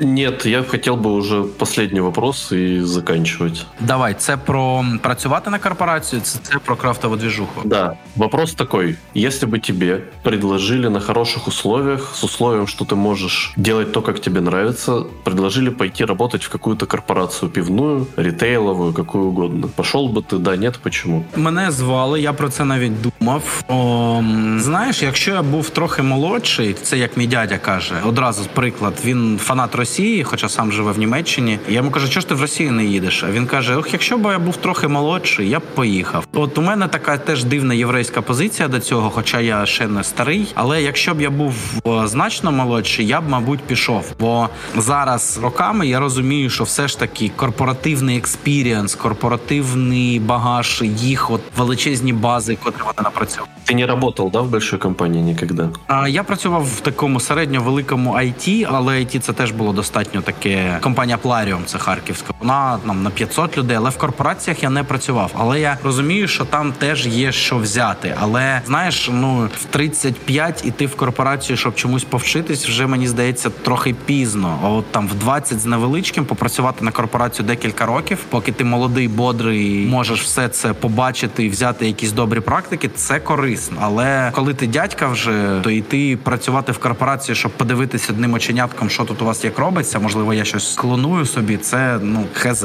А с точки зрения интересности работы, то есть тебе бы сказали, смотри, ты будешь работать над огромными проектами, будут большие бюджеты на продвижение, там можешь сделать все что угодно. Например, дрифт на Софийской площади можешь организовать. Ага, з Альоною Альоною. Можешь другого пригласить кого-нибудь. А, да, і потім весь інстаграм тобі напише, що ти козляра. Взагалі-то в останній великій компанії, де я працював, я працював власне в піарі. Дріфт ми з Альоною Альоною не робили, але там трьохметрового робота з заліза і там бетмобіль стендову модель ми робили. Тобто ми теж робили досить дивні речі, і це було прикольно. І власне на такій роботі я останній працював. Там теж бюджети були великі, і було багато прикольних завдань, і багато креативу було. Я скажу чесно, зараз вже я би дуже сильно подивився на те, що транслюється, що там передається корпорація. Якщо в мене є до них питання, а є насправді компанії, до яких в мене питань менше, чи взагалі нема питань. Я зараз не згадаю там сходу їх, але я скажу, що там є люди, є бренди, які мені подобаються, де я б можливо хотів попрацювати, якщо б була така можливість. Але в цілому, ну я для себе декілька років тому змінив ідею офісної роботи. Мені це не подобається. Краще бути stay hungry, stay foolish, як сказав пан Джобс. Я цим дуже дуже багато років жив насправді і продовжую зараз активно жити. Мені б в корпорацію йти не хотілося. Проектно було б цікаво щось зробити, якщо б це були великі гроші і бренд, який мені подобається. Але це велика компанія. Але постійно не дуже. І знаєш, я скажу таку штуку, що мені здається, що корпорацій в світі вистачає, і талантів там теж вистачає. Хоча їм таланти потрібні постійно. Це їх великий ресурс. Без талантів це все не працює. Все одно потрібно, щоб хтось от цих от машинах всередині був кльовий. Новий. Слушай, я, наверное, не совсем правильно задал вопрос. Если бы тебе именно предложили заниматься именно крафтом в корпорации, то есть не просто в общих словах работать в корпорации, а именно заниматься крафтом. А, скоріше ні. Ну, Я точно знаю, що дивись, я багато. От є такий у нас Павел Гайдержі в крафтовому ринку. Він, наприклад, підтримує продажі і каже, що якщо б броварню продали, але якість не змінилася, якість пива, то пофіг, що там в них за ідея була. Я такого не підтримаю, бо я не буду казати, що я там знаю більше за Павла. Звичайно, є компанії, котрі попродавали, і якість не змінилась. Але я знаю набагато більше випадків, коли компанію продали, вона стала частиною корпорації, і якість змінилась. Я ще й багато цього бачив, читав просто постійно, як це змінювалось, як там йшли засновники, йшли ідеологи компанії, і це показує таке відношення, що хлопці, навіть якщо людина, оцей білий дьявол, приходить до тебе і каже, що ось тобі чемодан бабла, і ось тобі наш типовий договір. Як ніколи не довіряйте фразі ось тобі наш типовий договір, і нічого там такого не буде. Все одно потім буде. От якось воно щось вони продумають, щось там в договорі ти не дочув, щось поміняється. І коли це про гроші, про цей золотий волстрітовський бик чи вовк, чи хто завгодно, в кінці все буде втикатись в гроші, і рішення будуть прийматися грошами. Мені якось цінно свій якийсь там імідж, чи своє ЧСВ, чи що завгодно. Я не хочу, щоб проект, в якому я працював, просто в якийсь момент був вирішений тим, що знаєш, тут порахували і так краще, а не так, як ти думаєш. Тому ні, я б не пішов.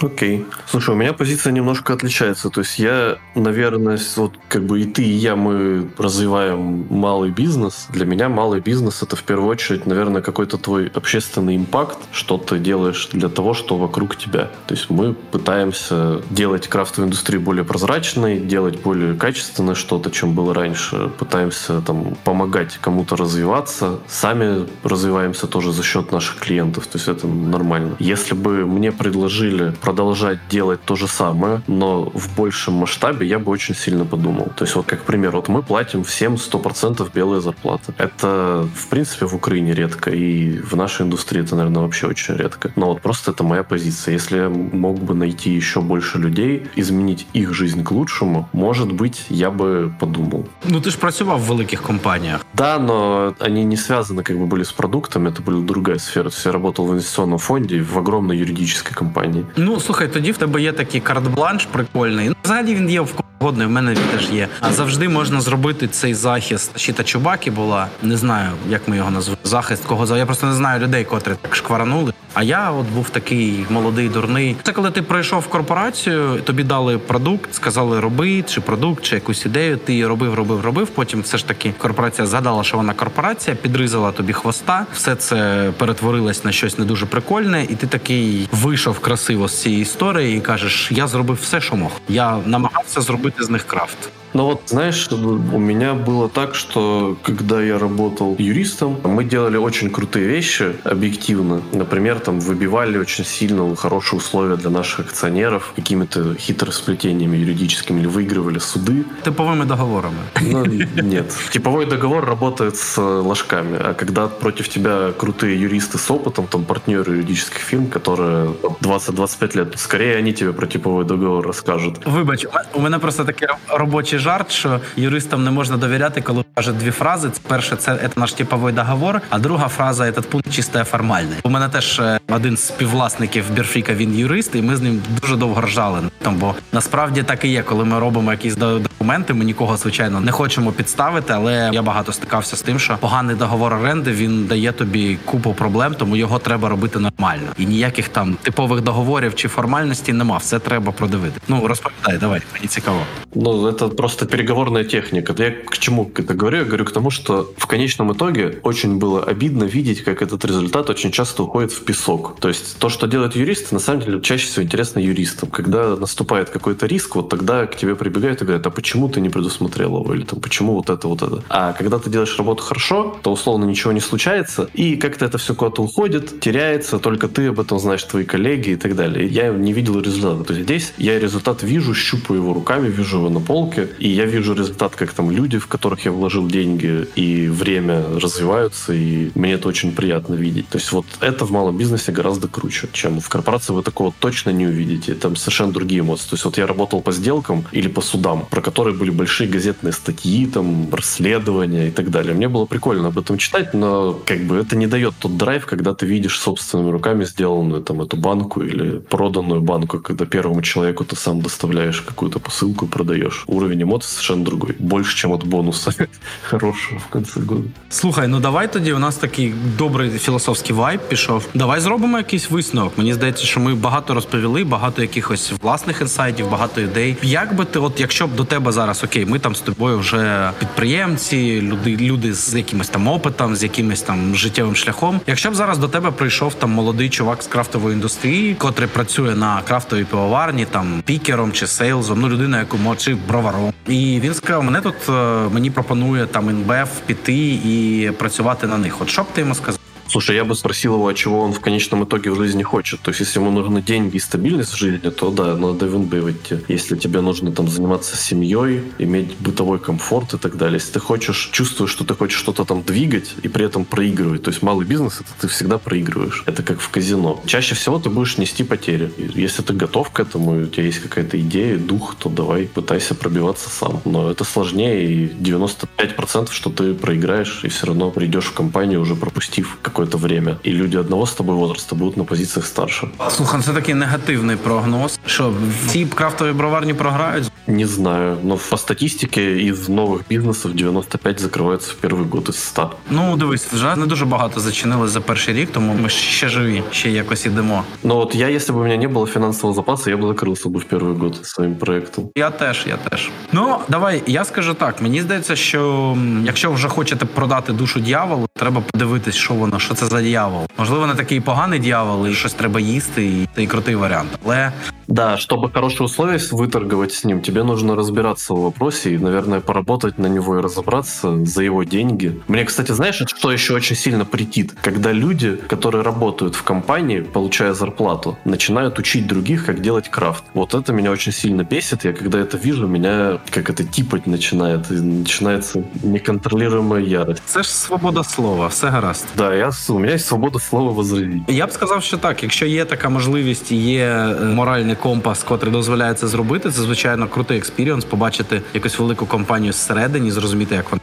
Але якщо хтось там хоче горіти, це ж можливо. Просто очікуйте, що це буде набагато важче. І здається, що корпорація вона дає ще великий такий інструментар тобі. Багато чого ти там бачиш, як правильно робити, чого ти просто так сам ні в яких книгах, ніде можливо і не знайдеш і не зрозумієш.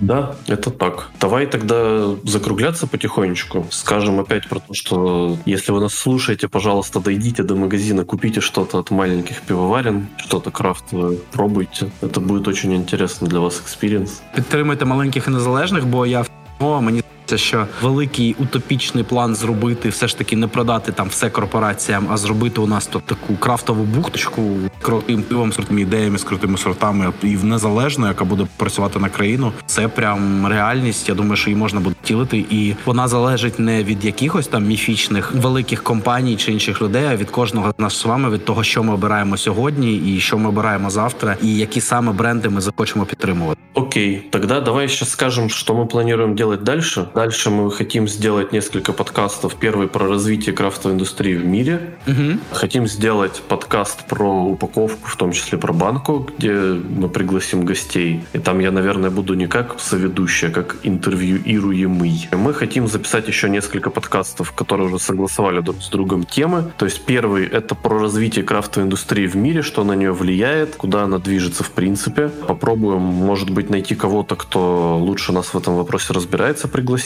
Следующий подкаст у нас будет про упаковку пива, про банку. Чем лучше, чем хуже, какие есть нюансы. Там у нас будет гость э, Євген. да, лицо одной из главных пивоварен наших, которые используют банку. Он расскажет, как это с их точки зрения выглядит. Еще я очень хочу сделать подкаст постмортом проекта крафтовой пивоварни, которая не взлетела. Хотелось бы найти кого-то, пообщаться с ним на эту тему, расспросить, почему не взлетела, чем он занимается теперь, почему ушел. Хотим еще сделать подкаст подкаст про цены на крафт, про наше восприятие и про восприятие потребителей, что дорого, что дешево, сколько это вообще может стоить. Так что как-то так будет, как мы надеемся, интересно. Багато ідей, багато контента. Тому залишайтесь з нами, лайки, репости, там все гаразд.